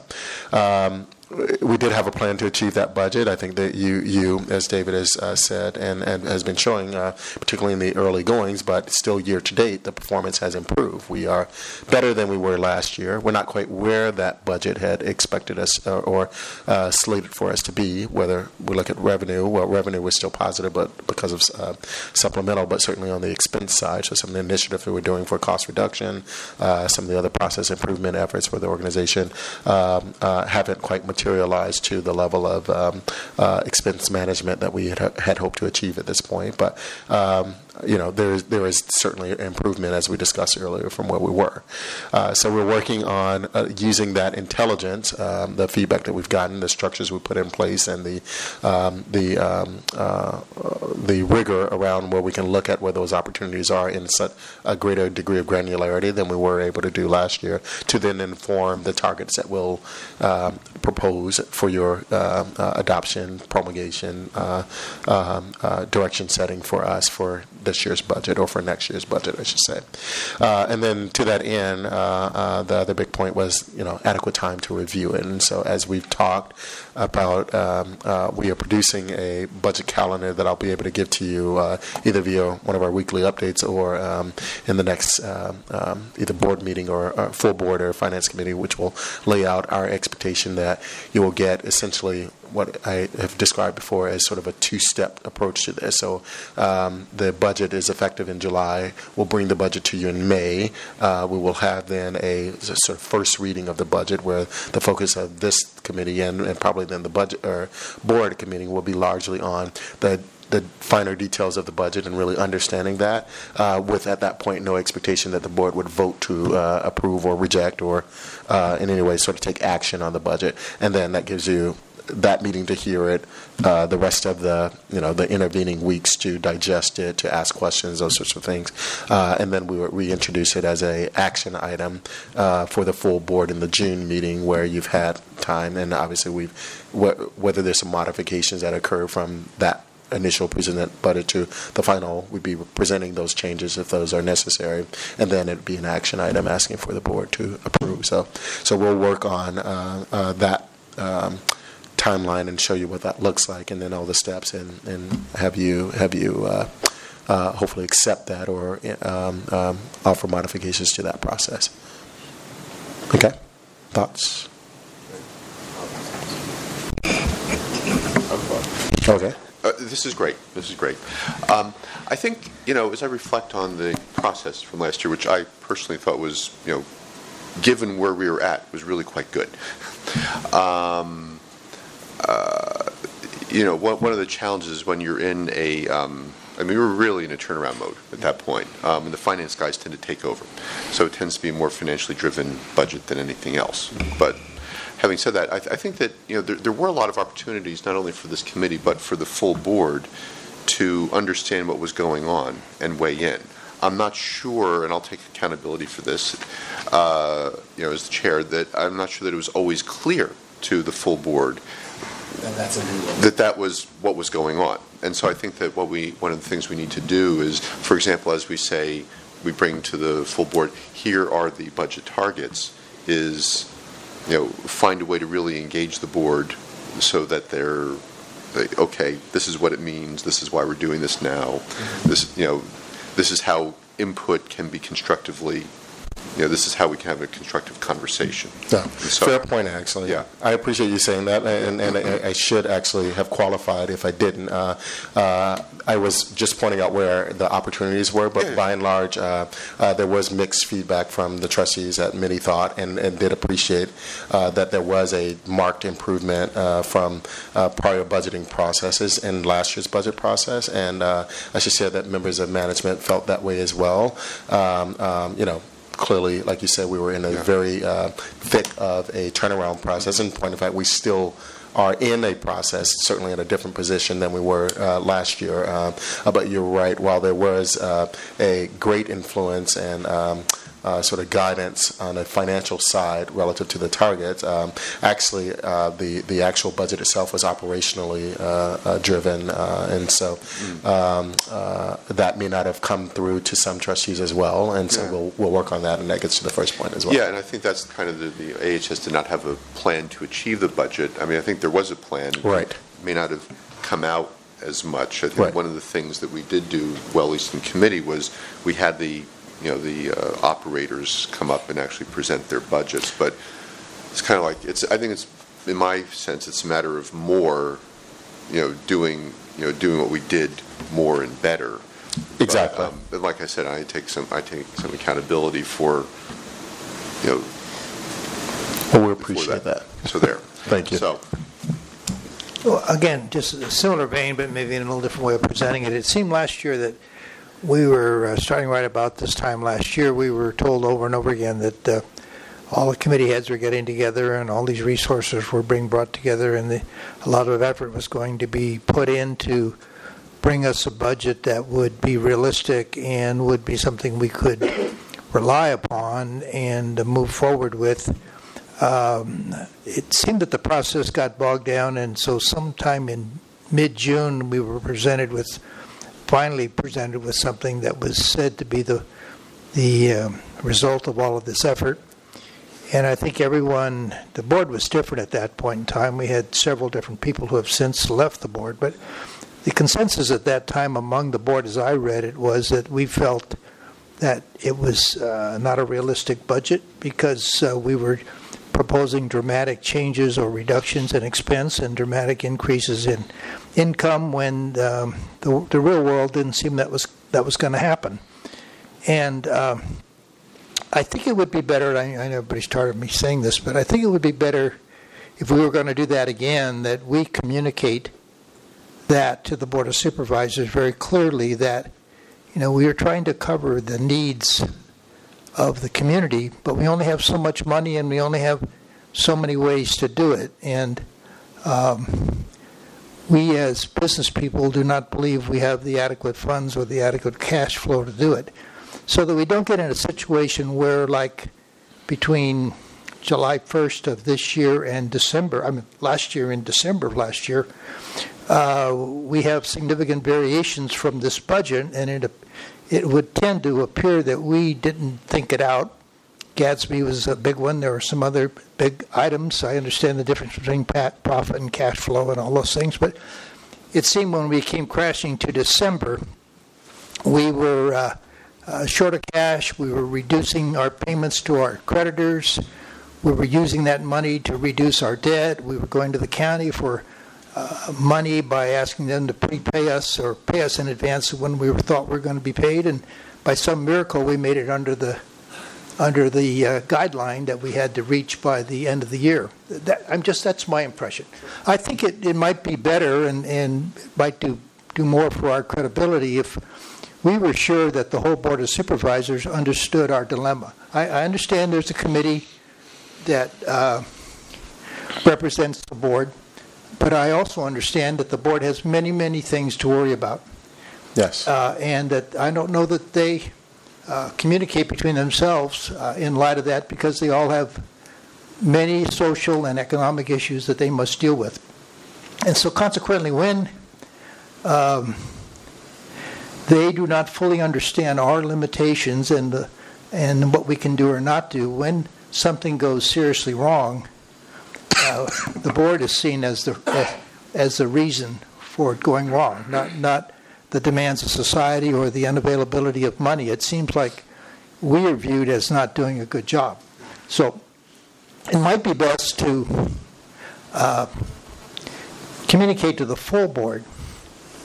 Uh, it's my little story about sending your kid to the grocery store with two dollars and asking him to buy three dollars of groceries. You know, that's just how we are yeah. and not getting mad at the child when he comes only back with two dollars worth of groceries. So I, um, I do think um, we have to acknowledge the limitations of the communication that we have available to the board, and possibly we need to uh, communicate directly with each member of the board as to what we can do and what we can't do. Because at some point in time, somebody has to make the decision to either give us more money or give us less responsibility. Because if nothing else, the last two years have demonstrated we don't have enough money to do everything we need to do. So again, I, I, uh, I would just like to see that component because I think it would strengthen ultimately our relationship with the board and we would become more like partners in that they would understand we're doing the best we can, but we can only do so much with the two dollars. Well said, Tony. I, I, I Well would, said. I would echo that sentiment. Um, I, know, uh, apologies to the chair and the trustees that there's uh, there's a lot of overlap in uh, the the topics that we have, so we may get to certain parts. Maybe it'll be good for timing, but we'll get certain parts of the agenda and say we just discussed that, so there's not more. Uh, I want to uh, uh, give it back to David, but before I do that, I'll just say, uh, as I said, I echo uh, uh, uh, uh, Trustee Lujanani's uh, well said uh, comment to you. Uh, we are, uh, and I was going to say this in the uh, the part of uh, where we'll discuss the debt agreement, but um, we uh, we are planning right now a or, or getting um, querying calendars for a joint meeting between uh, the full board and this full board. Um, that comes out of two things. One, or three things, I should say. One is a need to discuss the final terms that we might come to on the debt agreement. Uh, the 330H, uh, which is the designation for the federally qualified health centers, and uh, what we might need to do from a governance perspective there. We finally have the feedback from the uh, federal government. And then the third thing is, oh, the bylaws. And so you've been getting feedback from me and Trustee Lawrence about how those discussions have been going. Uh, a lot of, one big component of that is setting up more frequent engagements between the joint boards, uh, as well as there's some administrative engagements that we're putting in place as well. So, so I think there will be, I hope, and my, I'm optimistic that there will be uh, greater uh, ability uh, for full engagement of the full board of supervisors amongst this group and this organization so that there is better understanding and appreciation of what the challenges are, what the uh, um, successes have been, and what you know what we're continuing to to need some help with. And so I, I hope that to your point, we're able to get broader. Um, shared appreciation uh, uh, from the Board of Supervisors with respect to what we're attempting to do and, and, and how we can, you know, strengthen the partnership to get that done. Uh, we can do that both through that discussion, but certainly as it materializes uh, in the budget as well. Um, I'd like to add that, you know, I'm really glad that we have this so visually laid out about the process, and I've been part of the um, finance committee, and we've had so many substantive discussions about that. I think the the kind of uh, gist of what some of the trustees really felt was also the fact that because it was such a turnaround time, and with you know, you have, we have to aim high to be able to get like to the 80% at least. But in the year moving forward, a lot of us felt some trepidation about it going from a minus 2.6 to a 6 just seemed like so, you know, uh, yeah, lofty, and uh, so so for this budget process, it would be much nicer to be able to get behind it and say this is realistic. Like you know, because for three, four, five years we keep making projections that we can't fulfill or we, we, we, we you know we are off. So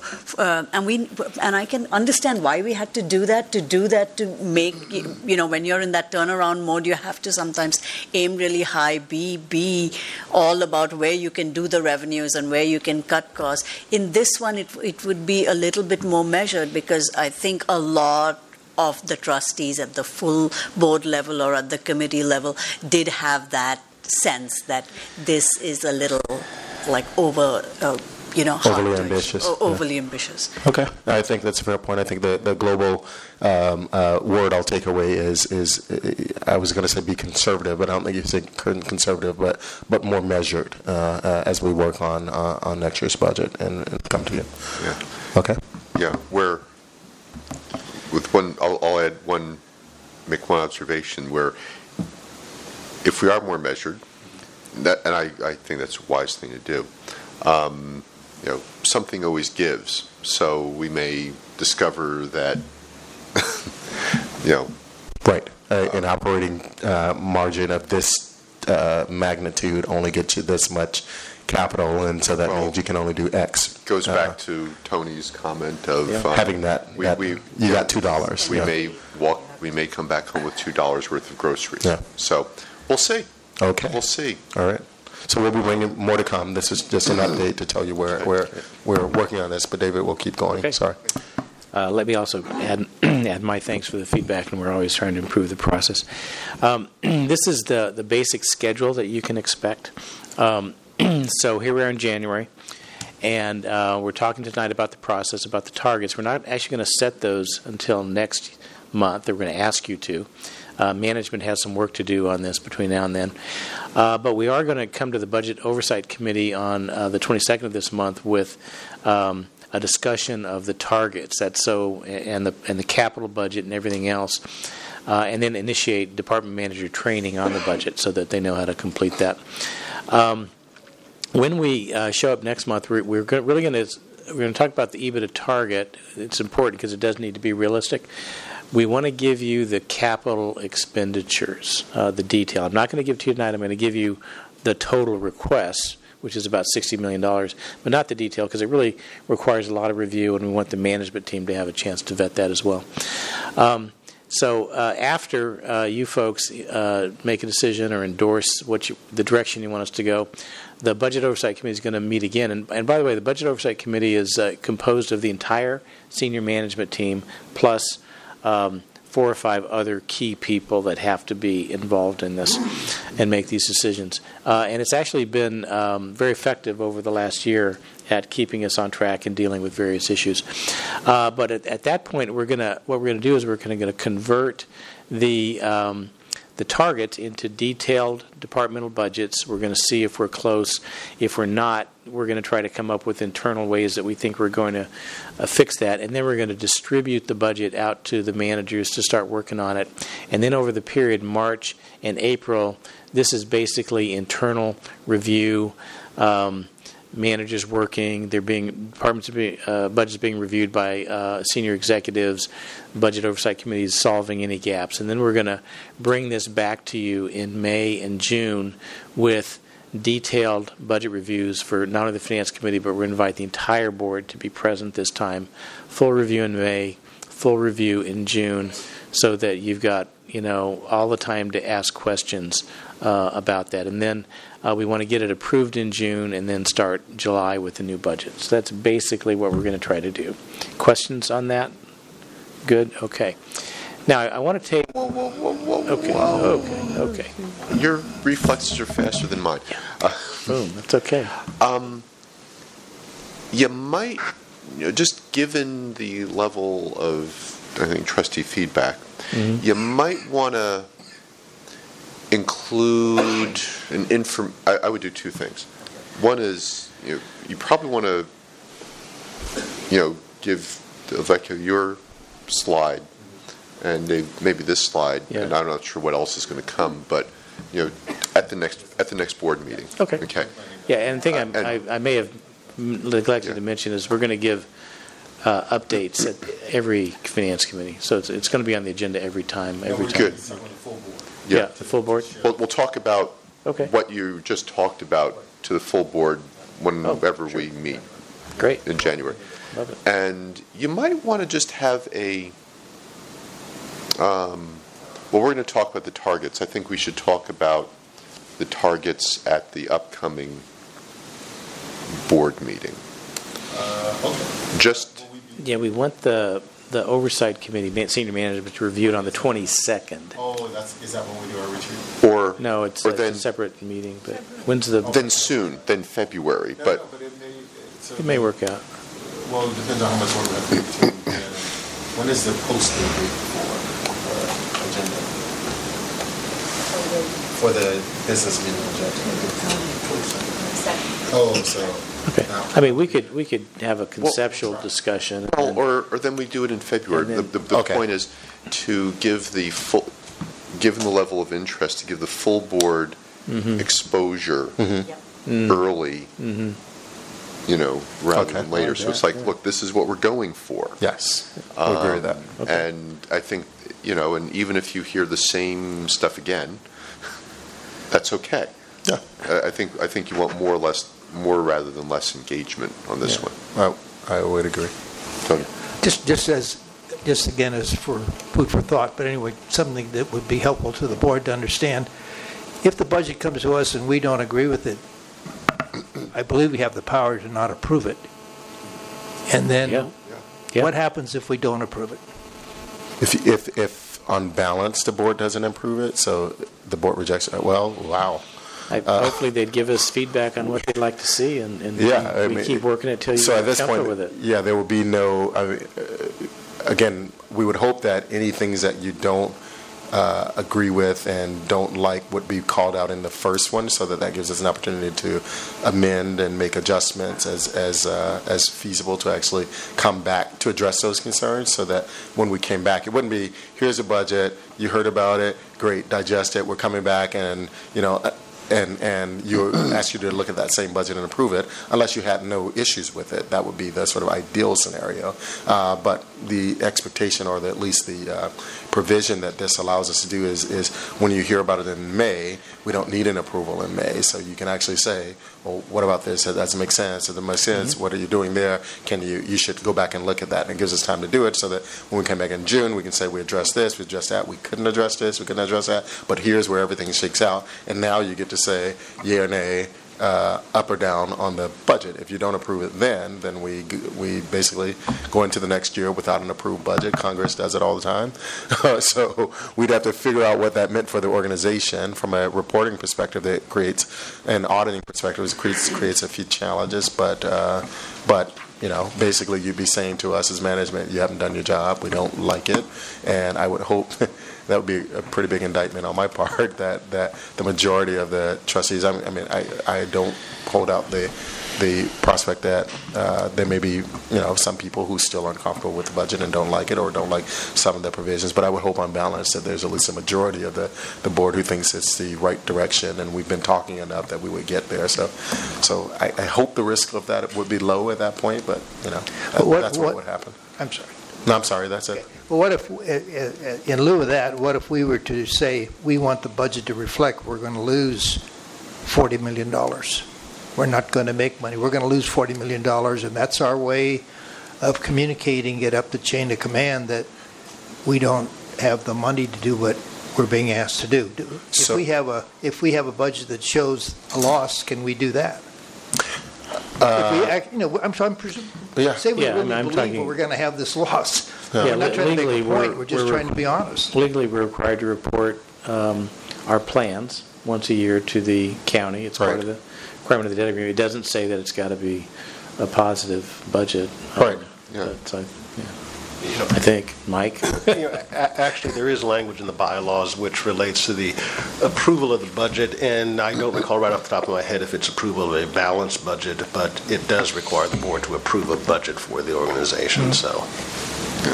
But does I it say when, uh, one would presume that needs to happen before the actual year in question? So, so I think there should be something there. But to your point, if you wanted a, if you wanted the budget, if the board wanted the budget to show a loss, I mean, that happens at the point in which we establish targets, and then it would be an interesting process to sh- then go through the process of actually creating a budget that then demonstrated that loss. But I guess it wouldn't be terrible You to raise an interesting point. I mean, we could research it but- Yeah.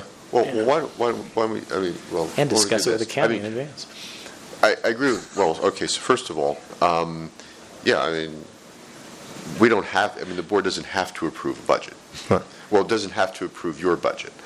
Um, It has to approve a budget that we, Well, we could just sit around deadlocked. That wouldn't be a good thing. No. Um, So for that, I would think I would ask Mr. Moy to think about that, and hopefully that's a completely theoretical thing. I hope so. Um, um, You know, as to,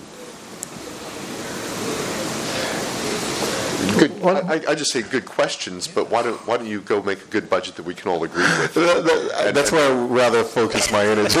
That's what it Well, again, I- uh, But fair point, yeah. Like I said, I I mean, you know, Yeah. listen, for me, if you know, it um, would be pretty damning, uh, but that's okay. Where, where where are you going, Tony? Well, now, my- where I'm going is if, say we don't, say we don't Duly believe noted. that the income is going to be what's being projected, Yes. Mm-hmm.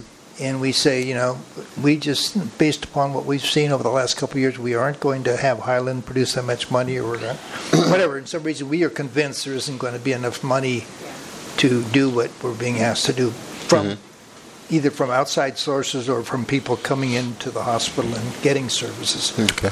Uh, It would seem that we have an obligation to the society and to the Board of Supervisors to vote as we believe it's going to happen. So it might be we have to vote that it's going, we are not going to make money, we're going to lose money. And I just want Yeah. to be sure that that is something is appropriate before we start down this budget process. So, because sometimes we're given the impression we don't have a choice but to approve a budget of some sort.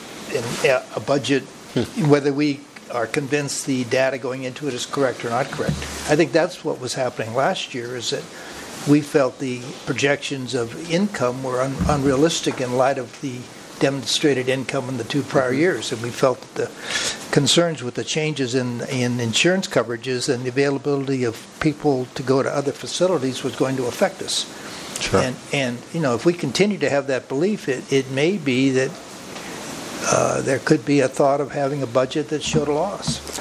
Well, uh, as, you know, I think you've given us an interesting project, uh, but, you know, obviously, uh, this will be the, we could have the same discussion at the full board level, because at the end of the day, it's the, the, the, uh, I guess, the majority of the board who's, who's, which, that, that, whatever that is, that is what will sort of carry the day with respect to our mar- marching orders. But I hope that uh, as we talk to you and you talk to each other, we would have uh, some coalescing of our thoughts around what a, you know, a budget would look like. Again, as I always say, budget is a set, it's a, it's a document that's a set of assumptions that says, based on our best judgment, this is how the world will play out, but that is an educated guess, right? It's not just a random guess. And so, so I hope that we can find something that the majority of you, if not all of you, uh, would support and agree to, whether that is on the negative side of the ledger or positive side. Well, actually, it will be on the balance side of the ledger. The the bylaws require that you adopt a balanced budget each year. balanced budget. Well, okay. Okay. A- As in, it comes to zero, the profit? Is that what is meant by balanced? Well, yes, well, yes, at least, Oh, okay, so zero or greater. yes, I see. yes. Okay. Well, well, Again, what, what if we can't do that? What if, what if we cannot get ourselves in a position where it'll be zero or greater? Well, uh, yeah, I, I- I- Why- why don't we- I suppose that there Yeah. is, that, you know, a- as a practical matter, it, it seems that that's, you know, it would just require whatever adjustments are required to make it a balanced budget, whether it's improving the revenue forecast or, you know, uh, uh, reducing the expense forecast or, or taking whatever steps are necessary. But the bylaws require that it be balanced. Um, And that's what the, basically the obligation of the board is, is to adopt a balanced budget, so. So, okay, so if, so for example, if we became convinced that we were going to be losing money with the, with the, with a particular plan, then we would need, then the board, then the uh, management would need to come back with a. Proposal to you of how need- we would Management would need to ju- simply keep coming back with a plan uh, that was balanced, At least. at sounds. least, um, that the, that a majority of the board could vote for. Yes. Okay? That's, that's what it sounds like. yeah. Um, Well, I don't want to, okay, why don't we, is that, No, Again, we don't have to solve that right. tonight. All right, fair enough. That- That is, a- no, that's really a Thank you very for that. basic uh, okay, so there's the answer. Um, Okay. And, and I just note that, um, you know, the board and this committee with roughly this configuration, um, you know, has said no to things in the recent past, um, you know, of a fairly material nature, so I have every confidence that we will continue to do so. Um, So anyway, so, so yeah, wh- when it, when it makes sense and, and without doing, you know, driving everyone crazy, I just think having a little bit more board involvement or engagement early Okay. um, would be um, Yeah, would well- be helpful and beneficial. I agree, and I appreciate that. Yeah. We'll, we'll add those into the calendar, and we'll, Great. we'll uh, begin with the January board meeting, where we'll give uh, Excellent. uh, some version of this update Yeah, for the rest yeah, of the I think as just well. like your slide and that slide, and that should, unless something else is really exciting that we see. Okay, cool. Okay. Thanks. Okay. I'm going to accelerate the pace a little bit, but you've seen these slides before. Th- This next two are actually from last year in January. This is where we were last year. We were in crisis. We were, as Trustee Varney pointed out, not able to pay the bills. We couldn't get the county to give us money. Uh, we were actually in jeopardy of not making payroll a couple of times in a row. Uh, and management got together and presented this um, high level turnaround plan to you. Um, uh, which I'm not going to go through all the details, but it's basically represented in this document, which is in your package, and I will summarize. I'm not going to go through all the numbers, obviously, but but basically we said, okay, here's where we are in 2015. Let's project how it looks, and at the time we said we're going to lose about 27 million dollars, and then we said if this continues, uh, given all the assumptions into 2016, we're probably going to lose about 57 million. And we said, gee, that's probably not what uh, the the desired outcome. So let's do something different. So what are we going to do? Well, we're going to we're going to make some immediate cost reductions. And I I'm, must be losing my memor- my sight, but it's about 20 million dollars. And we actually did that. We actually went in and know we got exactly 20 million, but we, we made some cost reductions right there. Uh, then we said we're going to implement MedAssets, and based on what we knew at the time, we thought we could reduce expenses by about 40 million annualized. Now you're going to see tonight we only got about 13 or 14. Okay, so we fell short there. Um, and then we said we're going to do revenue cycle, and we're going to improve it by about 23 million, and then some other minor stuff. Uh, but that was going to get us to a positive margin, and this is the actual target that you folks set in January of last year. Now, maybe that was aggressive. Um, and then I've added this. This is actually where we ended up in June of last year. And so the difference here is that the um, uh, we wanted to have expenses of. I'm trying to. I'm going to have to pull this out because I can't read it. I'm really sorry. Uh,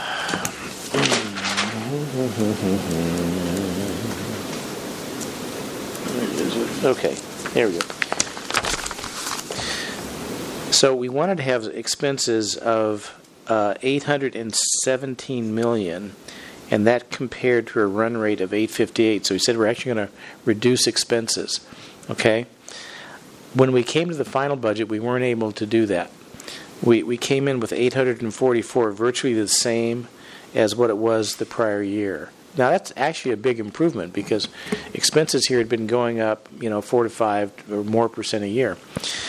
Um, at the same time, the um, we had wanted to have revenues of 842, and we actually ended up budgeting 872. Okay, so what happened between setting the target in January and coming in with a final budget is we had 30 million more of expenses or about and about 30 million more of revenue okay? Now as we talked about earlier tonight um, we're, we're sort of getting the revenue not exactly the way we thought okay? We're not getting as much net patient service revenue but it's being offset by supplemental for now. Um, and expenses are you know two and a half percent higher than what we budgeted okay? So that's just sort of background on how we got to where we are today Okay? Now, why is that there? That is not. Okay, this is the one I wanted. All right. um, now, let's talk about target setting in general. So, this at a high level is what we did, we finally agreed to for 2016. So, when we're talking about target setting, we're talking about EBITDA, which is how much cash we generate, and, and capital expenditures, which is how much cash we spend. So when you talk about a balanced budget, that means that this line should be positive because this is how much we generate from EBITDA. And we said this year we thought we'd have 872, we'd have 5% EBITDA margin. That's $43.6 million. We approved a capital budget of 28. We had debt service of 17.6. That's the POB payments and the $5 million debt reduction. And we had uh, a commitment from the foundation of $3 million. So we said, okay, we, we have a balanced budget.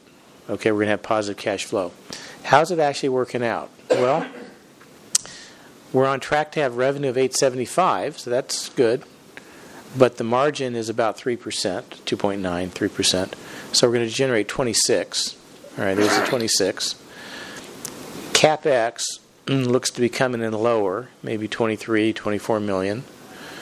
Debt service is still there. We still got to make those payments. Still, we're going to get this. Deb Barnes says, "Yep, come get it." So we're going to be short. We're going to be short by about 12 million dollars. Okay, so that's a problem, and that's why I'm thinking one solution to the problem is lease financing or some other type of debt. Of course, another is, you know, fix operations, improve operations. Maybe another is to reduce capital expenditures. Another would be go, to go back to the county and say, "Gee, we really can't afford to pay this." You know, I mean, they're they're all options. Okay, but but that's where we are. Okay, This is all arithmetic. and that's what we, this is what we've been talking about tonight. Yeah, it's arithmetic. Um, okay, so what we're, when we talk about next year, 2017, and we'll be back to you next month with this in more detail. One of the questions is this number capital expenditures. So the, this is the initial request. Now, last year they also requested 60 million, or every, they say they, us. We all requested 60, and we came up with 28 at the end of the day. But the initial request is 60, and this is what the management team needs to go through over the next month and say, well, what do we actually think we want to do here? Um, but when you take the 60 and you take the debt service, and again, this is next year's pension obligation bonds and another 5 million on the line of credit, assuming we get another 3 million from the foundation, how big does that number need to be? Okay? Well, if if if revenue is probably going to grow, this is 3%. So maybe 900 million if we if we said 5% EBIT again and we'd have that debate about well what's reasonable, which is perfectly re, you know logical to have that debate. That would be 45 million. If we spent 60, then we'd be short by 30 million dollars. That's where we'd, we'd go back to the county and say, well, we think we can operate positively, but we're going to be short by 30 million. Help. Help, or come up with some other plan. Or if we said, you know, 3% is pretty good and that's the best we can do, Yes. then that's another 20. roughly $20 million. So we'd be looking at 50. 50. Yeah. Or you come back and say, gee, we're, we're, we can only spend 10 million Yeah. here, and if anybody wants to spend anything else, that we've got to have, it's got to come with funding. Yeah. You know, I mean, yeah. Um, something like that. So that that's essentially this is this is the discussion we want to have only in more detail, particularly coming back to you with what we think this number needs to be because this is where we we tie the mission to the margin because the mission is you know what do we want to fund what do we need to do for the community mhm. and Yeah, and I think, you know, I mean, the debt service is, you know, pretty hard to move that number, right? Realistically. I mean, you know, on the, in the realm of its arithmetic, you can say, well, we don't want to pay that, but, you know, we have a, we have a commitment, we're going to pay that. So, um, you know, so I mean, the, the, the push points are really the EBITDA margin, um, I don't think we're going to get a whole lot, and we're not going to get a lot more revenue. So it's the EBITDA margin. we'll, we'll know more but I, I think three percent may be a reasonable Yeah. so I think 900 may be a reasonable number Yeah, so I mean, there's just so many, you know, points that you can realistically push on. Yeah, but but in- this is a big meaningful- move. I mean, Yes. granted, we went last year, we were negative three, and that was without GASB 68, which Yeah. was another percent. And then we went plus three. That's a that's a movement of six percent in a year. Mhm. That's a big move. Yeah, Okay, this is two percent is still a big move. One percent is actually a big Yeah. move. yeah. Okay, So these are big moves. Yeah, so I I think this kind of circles back to what, you know, What- Tony was saying earlier is, I mean, there's some, Yeah, those are big Um, moves. uh, so, yeah. And, and we need more time Yeah. as a team to look at it and say, well, what, you know, what do we think we can do? But, you know, that's the discussion we want to have next, next month. Yeah, and, and, and and one of the things that, again, I was going to, you know, hit on it a little bit more when we got to the debt agreement, if we ever get to that tonight. Uh, um, But, you know, I just have this gut feeling that we've been capital starved for a very long time in this organization. Yes. So I don't know, you know. Well, and, and when we come back, it won't be just next year. We'll give you the entire, like, Right. five years Yeah. of what it approximately looks like. Yeah, I mean, it's, you know, pretty staggering. It's a big, big number. I'm sure it's a very large number, and you know, I mean, there's you know, you know, certainly a topic that's close to my heart, and we've got Mr. Graviner over here going to spend a lot of money. So there's a lot of, I mean, there's just a lot of capital need for this organization. Yes. And so whether it's 60 now or 60 later, whether 60 is exactly the right number, I don't know. But um, you know, I just think that you know, 28 or 23 are probably too low. So we'll, we'll find out. Food for Just thought. Jim's opinion at this point. And Um, tonight's just about understanding the yeah, math. but that's very not helpful. the- Yeah. Not the substance. Yeah. Okay? And Um, while we're on it, Mr. Finley, it might be nice for you to start, uh, you know, uh, working on a benefactor like Mr. Zuckerberg. like so, so having working with Deborah Burns on some. on Deborah and I talked about this on Monday. I've, I've put out a few fillers for you know friends of friends of friends of Mark. Uh, So if I- if I get down to two friends of friends, I will let you know because that will mean I'm getting a lot closer. Uh, Yeah. And maybe uh, you know he can open up his wallet, but we'll see. Yeah. But, uh, yeah, and, and maybe one of the things you can do with the full board is without, you know, uh, just have the discussion about, you know, what, I mean, the limited number of push points Yeah. there are here. Yeah. And, and, and the, and the trade-offs and, you know, kind of going to, you know, Michelle's comment that you can do anything you want, just, you can't just do everything, and, you know, maybe this represents, the- this, we want to do everything. Oh, uh-oh.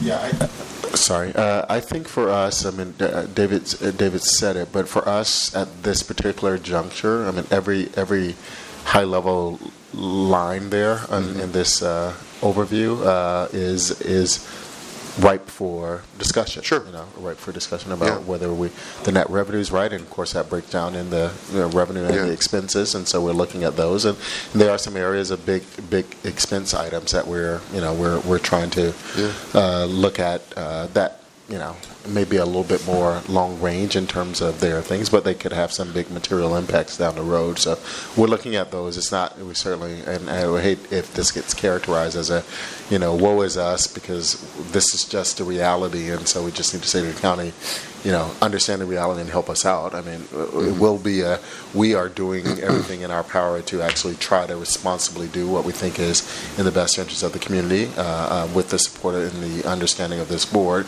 and we're we're we're making adjustments where we can to do that without you know um, making some some deleterious impact on the community or or uh, not meeting our commitment as at least as it's currently articulated and Right. you know there is still a delta and what do we want to how do we want to approach that with them as a partner Yeah, and I think this is going to be even more. Um, I mean, I think the issues will come out even fuller when we see, you know, a multi-year projection. right Right. Yeah, yeah, Um, yeah. Exactly. Okay. So, Um, Tony, any- should probably do a little time Can- check. yeah. Um, we're now um, we're 10 minutes over the end time, and we're not even halfway through. okay. What- oh, This is that one's right? I thought we were supposed um, to this was at 610 but um, Yeah. I don't know Whatever. Um, I, c- I can either I can be I, I think my update for the debt agreement is fairly quick, but I think uh, particularly because I know we we um, postponed rehab care before. Yeah. Uh, Yeah. We we probably should do that one, and then anything Okay. else we Yeah. can get in. And, and are there people? I'm not sure. Yes, we have the- presenters. The approval items are Um, I think they're I very, don't think they're very straightforward, not controversial. controversial at all. so we could. Is there anyone waiting to I don't believe so. the I outcome? believe so. I mean, do you want I to mean, buzz one, through that one stuff? is our third-party administrator for workers' comp, and the other Right. is a six months extension on radiology services. You want to do those? Well, I was thinking if we wanted to do, you know, quickly buzz through dialysis and the approval items, and then we would have. Yeah, dialysis is very simple. Well, hold on. Then we, Okay. then we'd have permanent agreement and um, Rehab care. rehab care, and that would. We would sort be, of talked about MedAssets, we could and postpone, that would kind of be, pardon me? we could postpone the MedAssets retrospective review because we've, we've actually already talked about it. but- Well, I feel bad. We do we've have had him- Frank Verba here, Had but- Frank sitting here Yeah. patiently. Okay. Um, Feel bad about that too, but I, I mean, it's up to you. We can, we can, we can do those, or we can do the, a- any of it, I think, it's, it's your call. Well, why don't we, okay, What? I'm, Sorry. I'm thinking we can probably get all this stuff done well within, by I 7 think we can o'clock, go which is quick, late. yeah. But- We can do that. Let's- Okay, All right, let me do this. All right. Dialysis, very simple. We Yes. received notice of termination. It's a 90-day notice. Uh, Satellite is leaving. Uh, They'll probably work with us. We're looking at two other vendors who could come in, but we're also looking at, well, gee, should, should should this be something that we might want to somehow bring in-house Mm-hmm. in sort of a population health management function? So more on that later, okay, so okay? The departure of a vendor is, is triggering us to look at Yes, we something just wanted you to be strategically aware anyway. that it's being looked at. And Thank- when, when is satellite leaving? Uh, The notice is effective about March 15th. Right. Um, But I, I think if we want to go back to them and, and ask them to extend, they probably would.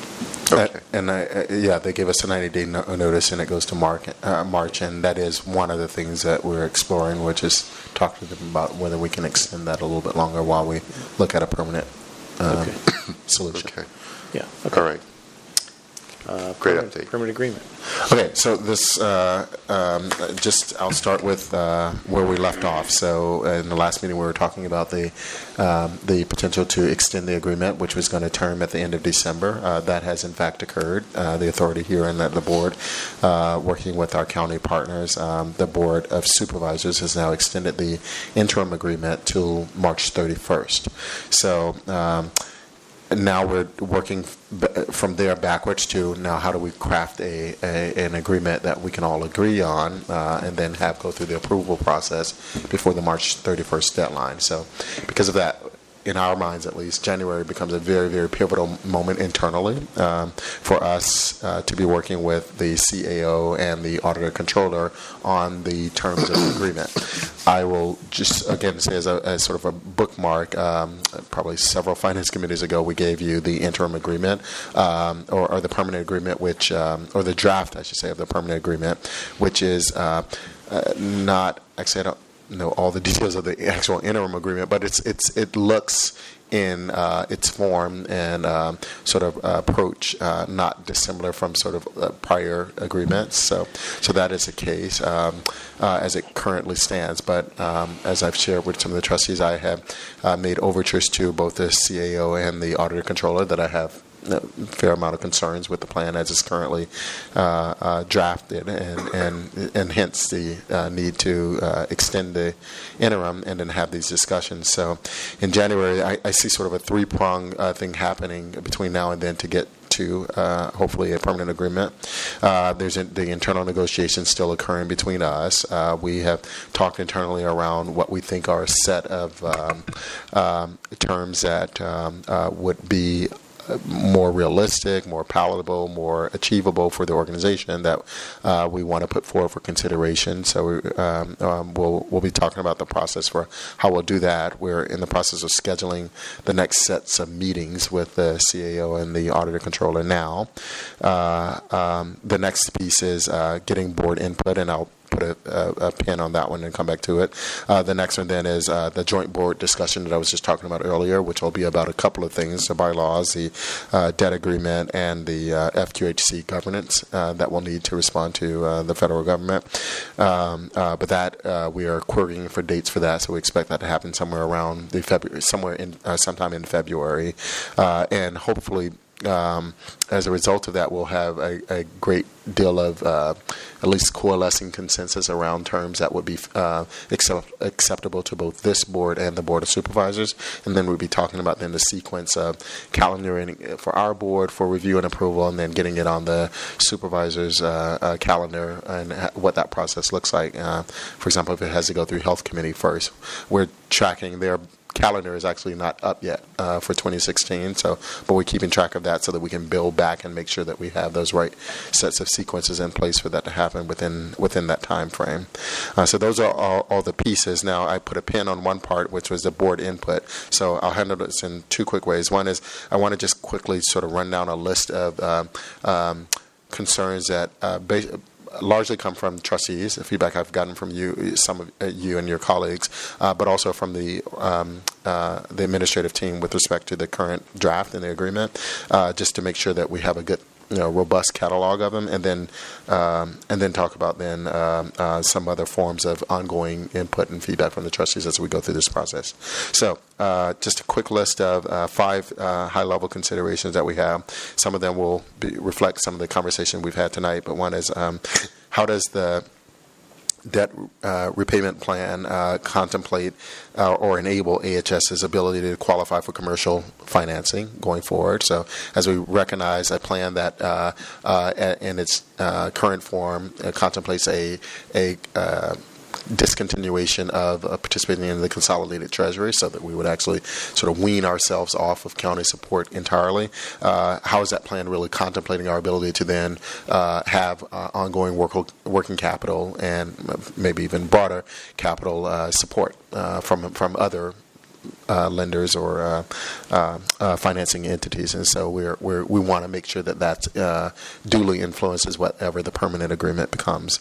Uh, there's a plan, or, or, the question about wh- how does this plan address the the matter of floating interest, because right now the reimbursement or the interest rate is low, but as interest rates rise and uh, the cost of uh, capital rise, then uh, there's a potential then for the interest rate on the outstanding debt to be fairly substantial.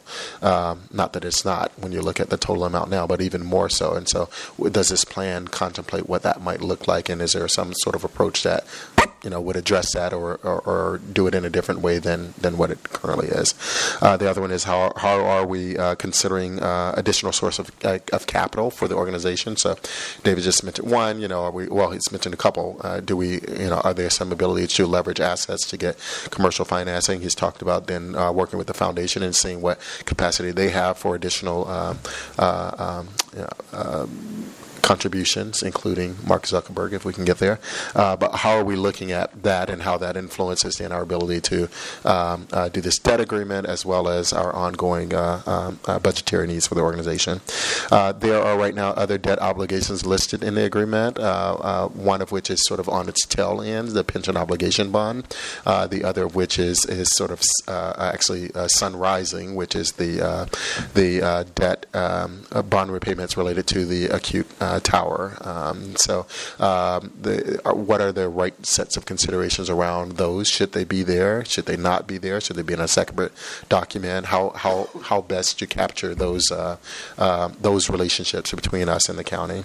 Uh, and then the last thing I'd say is the other structural uh, financial considerations that we might be looking at that then influence our ability to broker a repayment plan that is sustainable for the organization, as well as looking at that within the context of broader strategic uh, integrated financial needs for the organization. Uh, one of them, uh, a big one that we uh, have uh, been talking about and was mentioned to this board a while back, was um, the way that the um, ACERA, the pension plan for which many of our um, workforce members participate in, the way that they do pension allocation for the unfunded liability and, and what impact that's had on you know our, capital or our um, debt repayments retrospectively, but also prospectively. So, so we'll be talking more about those. Those aren't necessarily uh, conversation. That's not necessarily an item we'll have in the context of conversation of the debt agreement per se, but will certainly be uh, an influence that will weigh on uh, what the gr- agreement looks like and how we how we address that. Uh, so, uh, those are the things that I've captured again, both from feedback I've gotten from the trustees as well as uh, management things. So I want to. Um, um, pause and ask you uh, from your perspective uh, uh, are there other um, uh, concerns that this committee would want to make sure that we are taking into discussions administratively with the CAO and the auditor controller relative to the debt agreement?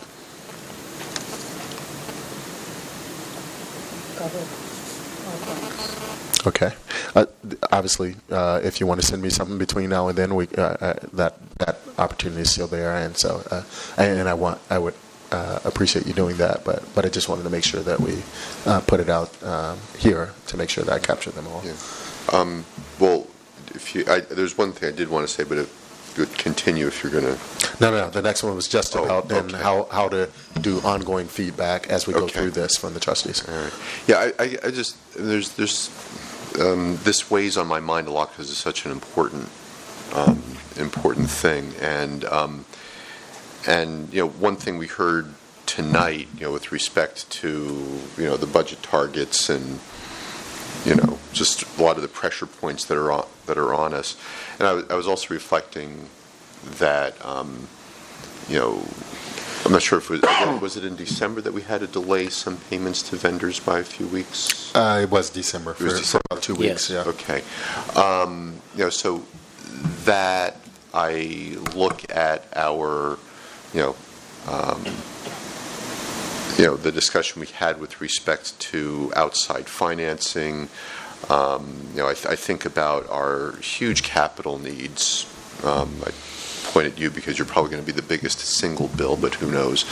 Uh, you know, but our, our, our, our, capital needs, just the the financial structure of the organization. You know, if you strip away, I did a little calculation, which is always bad, uh, but I did a little calculation. I said, well, you know, what is what does our margin look like, mm-hmm. excluding all the supplemental support mm-hmm. which we generously get, and it's almost negative. It's negative fifty percent. Fifty. All, yeah. Yeah. Okay. yeah. 49.8. Okay. Um, but which I don't think is, you know, it's in the realm of normal, if you will. And so, I just so I think, and I reflect on a discussion we had a finance committee or two ago, where he said that you know this that the arrangement with the county is, you know, it's an essential and a very generous solution, but it's not a complete solution to our financing. And so I, I kind of integrate all that together in my brain. I think, you know, we really need, as we're doing a the, the strategic financial plan, to, um, you know, to contemplate how are we going to fund the organization strategically, not just this year or next year, but, you know, over the long term. You know, especially when we, you know, we take into account that, you know, there are major sources of revenue which are not tied directly to our, the provision of services. Um, so I don't have an answer. I don't even exactly have a question. It's more just a, it's a generalized concern where I think that this, that the loan agreement crystallizes that concern. And I think it's just something that we can't solve here, but I think that we need to solve as an organization. I think it's a fair point. I appreciate you saying it. I, in my mind, I will take that as sort of the overarching context in, in, in which we have the discussion about this uh, really pivotal piece of it. Uh, but, but point of fact, it is a piece of a much larger uh, uh, picture that that is uh, that it influences and and that is influenced by it. So, okay, okay. I don't know how we, you know, I don't know how we have that discussion, if we have it here, the full board, a, a, you know, a, a one-off committee. Yes. um, um, Or some combination of the above. So, so that leads me quite nicely, thank you for that, uh, to then the, the latter part and the last thing I wanted to say on this item, which was, uh, no, no, no, I said I have one last piece. I said one last piece, and that's it, one last piece. Uh, that is, um, then how do we continue to get uh, um, uh, trustee input uh, as we move along this so that we know that when we get to uh, whatever the, the, the uh, uh, this particular part of it, but also you know uh, the influence is the other part that you just talked about. That it, we're we're moving in the right direction. So uh, I have thought about this. Obviously, I could talk to everyone individually, uh, and I w- I'm happy to do that. Uh, um, but in the essence of expediency and, and trying to have some timely uh, feedback, uh, I'll be asking Trustee Lawrence whether she'll um, consider putting together an ad hoc committee of sorts that are looking at this sort of strategic uh, um, um, financial direction, and probably within the next two to three months, uh, while all these different pieces are moving, just to kind of have some quick point of input. And so, so um, short of that, you know, if that doesn't happen, then I'll just be uh, calling each one of you and saying, "Here's what's going on. Here's what I'm thinking," you know, and then capturing all of your feedback. So, so just want to let you know that Minutes on your, um, on my plan. on your plan. Yeah, that's good. Okay.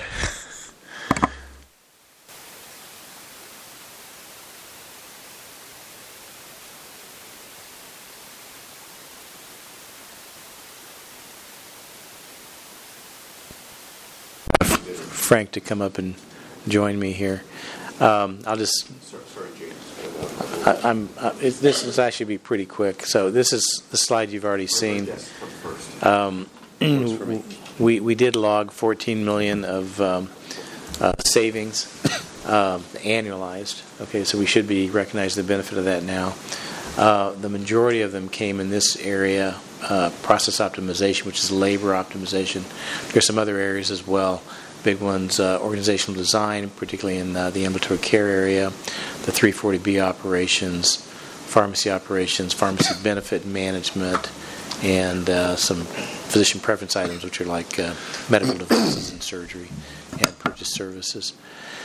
Um, uh, you've already received a presentation on labor optimization from our nursing leadership, Kinsey Rickholt and Riche Holman. That, that is largely represented there as a very impressive program.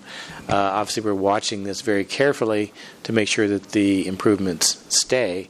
Uh, the other thing we're doing right now is also looking at well, should we expand this program to cover ancillary services and other uh, parts of the system? Because uh, there may be a need for a better three, which is the next program, to get additional savings. But that's something we're not ready to recommend tonight. We'll be back to you after the management team kind of gets into the budget on that.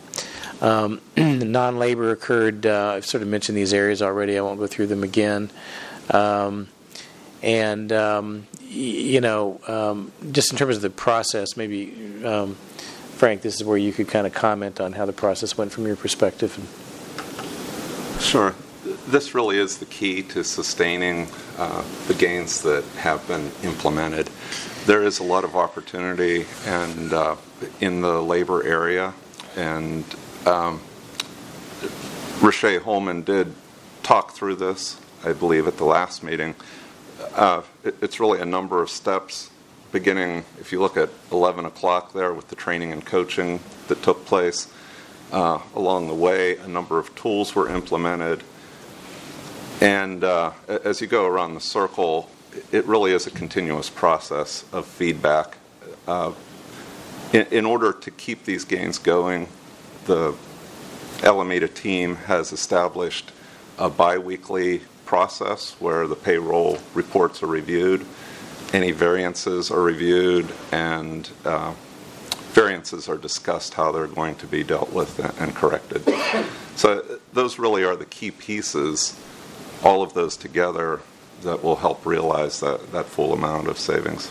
Okay. Um, I was just gonna. Um, As uh, one of the many things I've done in my career is job, job like yours. And, you know, that sustain, you know, everything's great and then the consultants go away and it's really hard. I mean, it's really hard to do that. So how are you guys going to do that?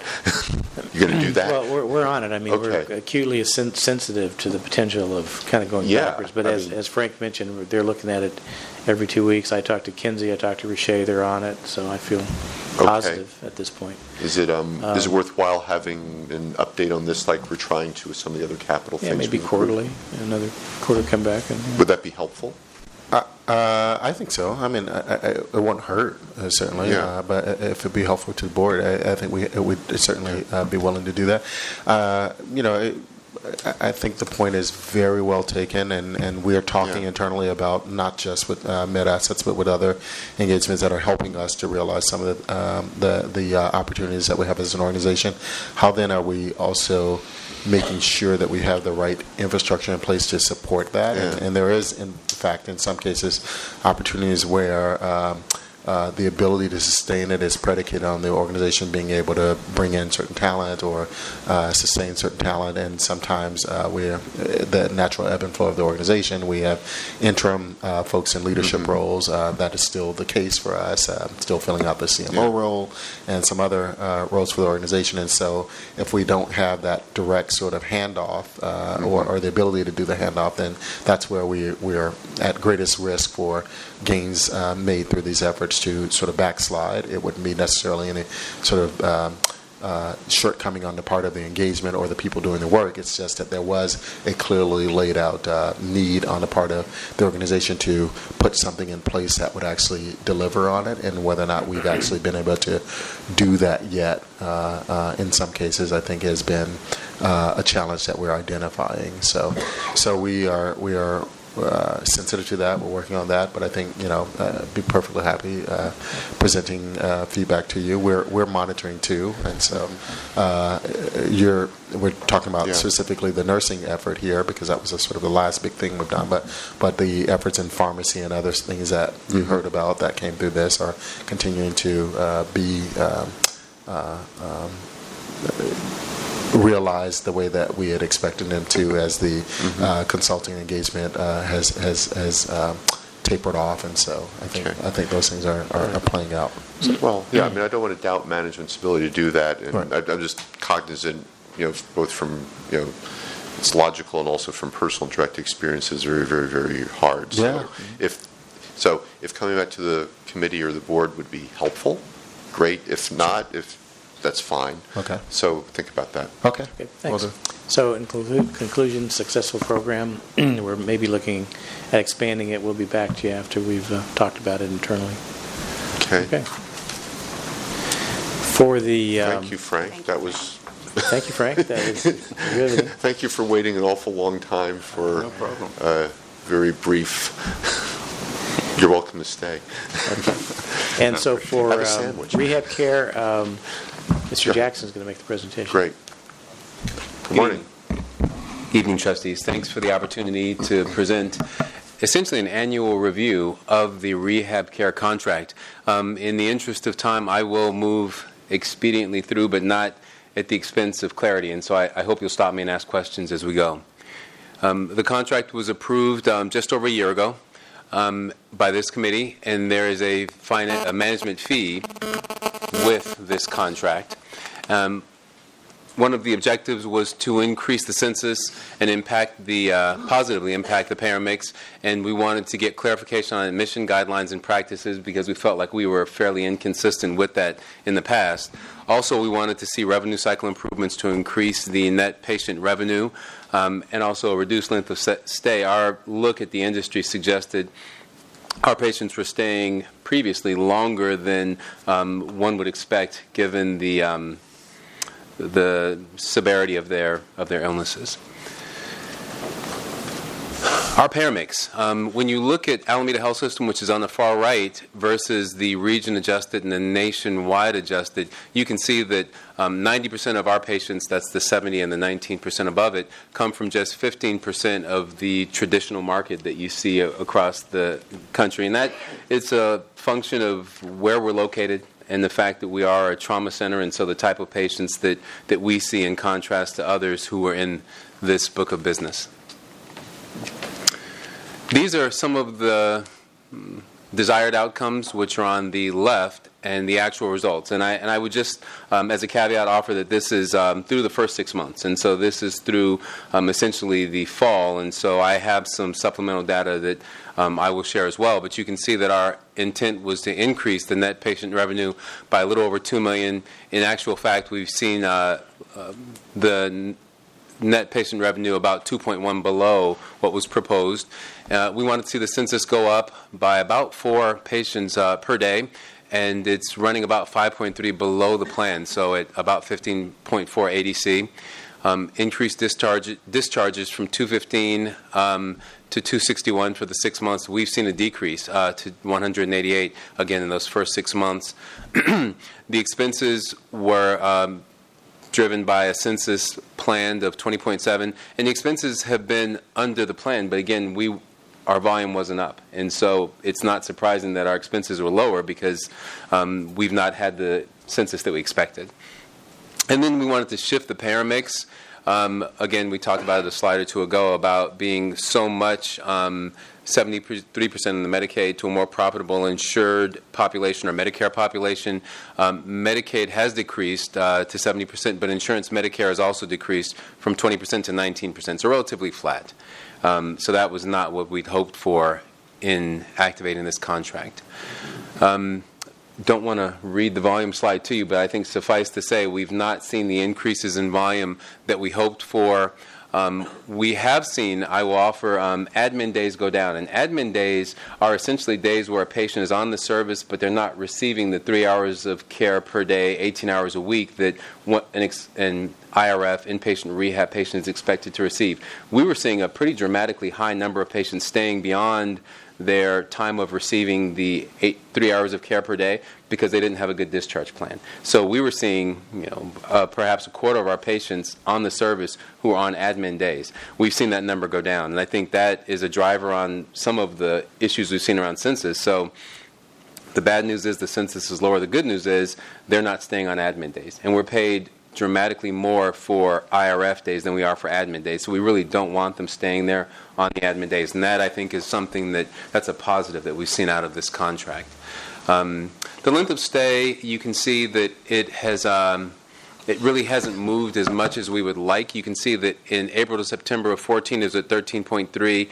In the following year, it was at about 14.9, so it went up a little bit. Um, we've seen some progress there um, in the time since this data was pulled, but still not quite where we want it to be.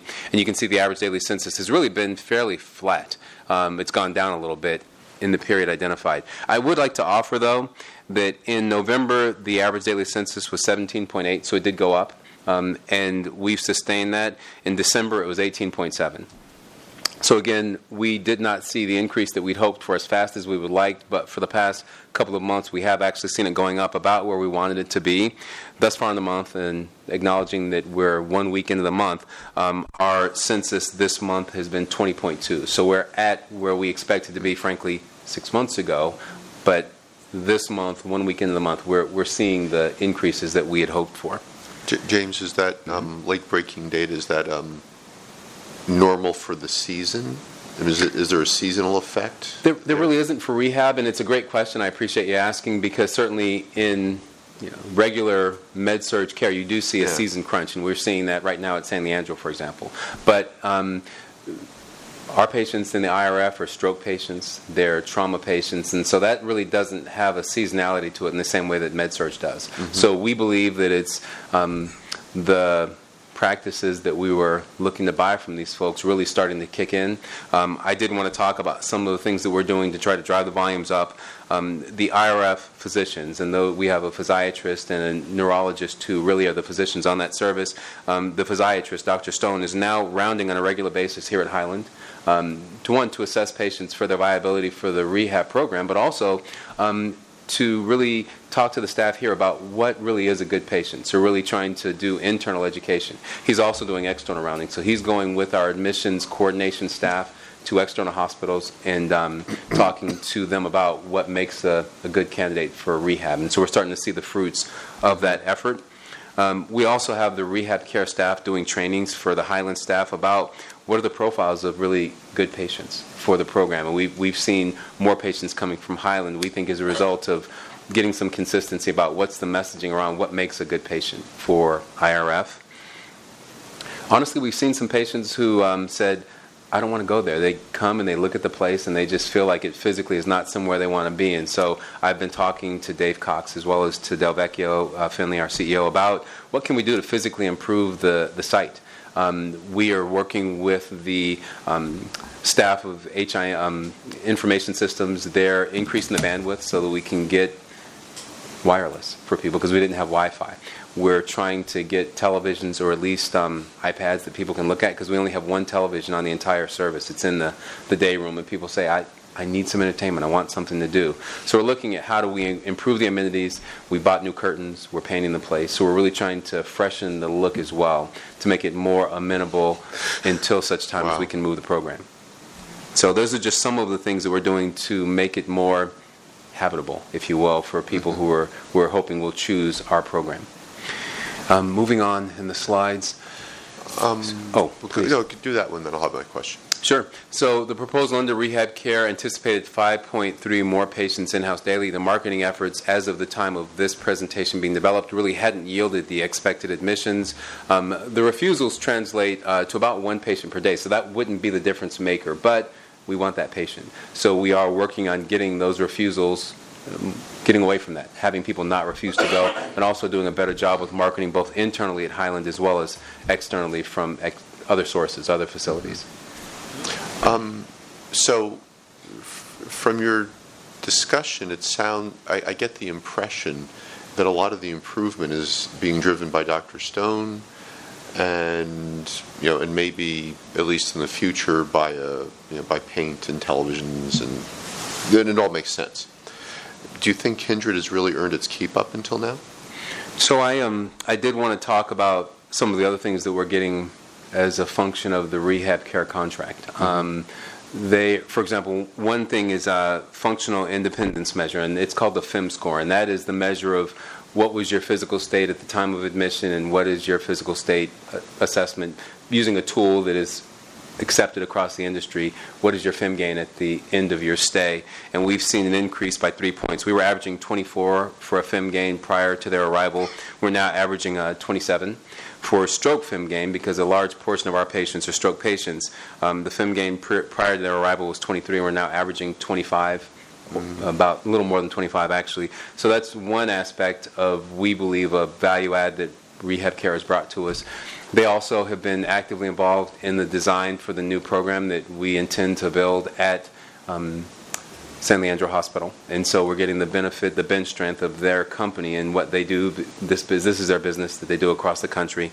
Also, um, we're seeking CARF accreditation. CARF is the Commission on Accreditation of Rehabilitation. All of our competitors are CARF accredited. We're the only non-CARF accredited program in this region. Um, part of Rehab Care's book of business is achieving CARF accreditation, and so they are working with us now to become ready for CARF accreditation. So They're kind of leading us through that process. I. I am struggling because you said it sounds like a lot of our progress is due to Dr. Stone and some other things, and I by no means would diminish Dr. Stone's contribution, but doctor mm-hmm. Stone was here prior to their coming. And so I, I just want to be clear that we're seeing progress, and Dr. Stone is fantastic. I think the world of him, but I would not attribute all of the progress that I've been saying to Dr. Stone Okay. alone. All right, that's fair. Just maybe it was the order of delivery or whatever.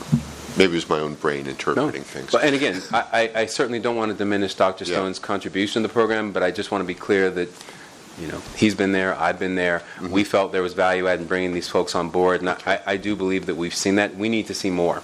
Um, I, I do not want to sugarcoat that. It Mm-hmm. has to get better, but I think the the metrics, the census that I shared for the past couple of months, that needs to be sustained. We need to see them Mm-hmm. at or about 20 patients ADC on a going forward basis. It, it can't tail off.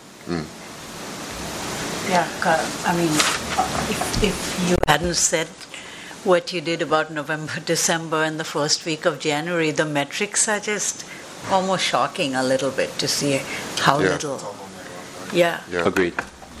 Uh, one of the things that may not be reflected in this report, but uh, I, I, when we did our quarterly review, and then saw in the numbers was that um, the the number of uh, the volume of patients we actually have within our system going to uh, rehab at at Fairmont uh, took a dip that I don't think we, was anticipated, and so. Uh, um, that dip in some ways has been offset by uh, Rehab Care's uh, outreach in the community that was, at least the impression I got, was somewhat different than what we have been doing historically, Mhm. but not enough to offset it to get to the target that we wanted to. So part of the efforts, as I understand them, James, please correct me if I'm, I'm, I'm off base here, uh, uh, that we have really been um, working on, and part, Dr. Stone is a part of that, uh, is is sort of uh, unpacking what was the cause of the internal uh, referral drop and trying to make sure that that actually gets uh, addressed. Uh, in addition to then the broader work that uh, that Rehab Care is helping us with. Uh, internally and externally, so so I think that has that, that there are some folks who are directly involved in that effort that is helping to mater- uh, uh, you know bear fruit, if you will, uh, in terms of the the volume and the um, the outcomes uh, Yes. uh, there. So is that is that a I, well said. Um, I think, honestly, I think Rehab Care and we took for granted the internal customers. We believe that we will be able to su- sustain the internal volume coming across, and they really focused externally. And I, I brought the latest uh, QBR, the quarterly business review data, and we're exceeding target um, for external referrals. So they really focused externally, and we have done a better job of bringing in business from Stanford, from UC, from other facilities that we, we really were not seeing previously, um, to the detriment of the internal market. And that's what Delvecchio is referring to. We really have refocused on the internal customers, and we're starting to see that volume. And I think that's what's driving the past couple of months uh, the numbers going up, because that was always our our bread and butter, and we kind of lost sight of that. I think for a period of time, and we've refocused on that, and it's it's paying off. Okay. Yeah, all right. Yeah, I mean, the, uh, without that update, I mean, like, as Kinkenny said, that was kind of shocking, and, you know, especially concerning since we're planning to spend $24 million to, up, to sort of refurbish, upgrade, you know, Florence St. Leandro Hospital to accommodate that, and you sit back and think, wait, why are we doing this? So I think we still need some consistency. Agreed. More, consi- more consistent results, so Yes. maybe give us another update in a few months, if that makes sense. Happy to. Okay, all right. Dave, anything else you want to? Yeah, the, the only thing I'd say is um, when we went into this, the um, the basic rationale was, oh, we're gonna we're gonna not only grow, but we're gonna shift the payer mix to commercial. Um, and I think that's as we got into the, the reimbursement analysis, uh, we found that actually that's not the right strategy. Not it wasn't just not achievable; it's not the right strategy because Fairmont is a gets DPH reimbursement just because it's a subsidiary of uh, actually part of Highland Hospital. So uh, we actually should be marketing to Medi-Cal, low in, low income, uninsured. And, um, a lot of the um, actual financial results of Fairmont's actually doing quite well. If you look on the income statement, it's doing Yeah. quite well, but it's because of this reimbursement mechanism. So. Okay, all right. So is there anything left, the two approval items? Yeah, the last thing we have are these two approvals. One is, uh, uh, sorry, uh, extension of um, radiology, uh, s- teleradiology at uh, Highland. Um, These are uh, same rates, so no increases, so 400 498,000 for that. Um, And then um, Athens Administrator is the uh, third-party administrator for our workers' comp program. This is a contract renewal, same thing, so they should be Well, non-controversial. I I move we approve uh, tab items 6A and, or, or I I move to, uh, for 6A, approval of 6B. 6A and 6B. Second? I second. All in favor, aye? Aye. Aye, okay, approved. Um, The one comment I'll make is I think one of these is a second extension, so we should probably, we'll think, well, we can discuss that at a The 2010. Yeah, we are, um, as part of the uh, go-live of Alameda Health Partners, now looking at uh, how radiology services are provided system-wide. Yeah, but it's just, uh, we, we need to be cognizant of, or we don't want to end up, What's a, a lot of yeah, Yeah. yeah. But like, double extensions start to, they start, this starts to look bad even, you know, so. All Duly right, noted. um, public comment? None received. All right, trustee comment? Okay, we're adjourned. four seven. Thank you for, e- thank you everyone for staying so long.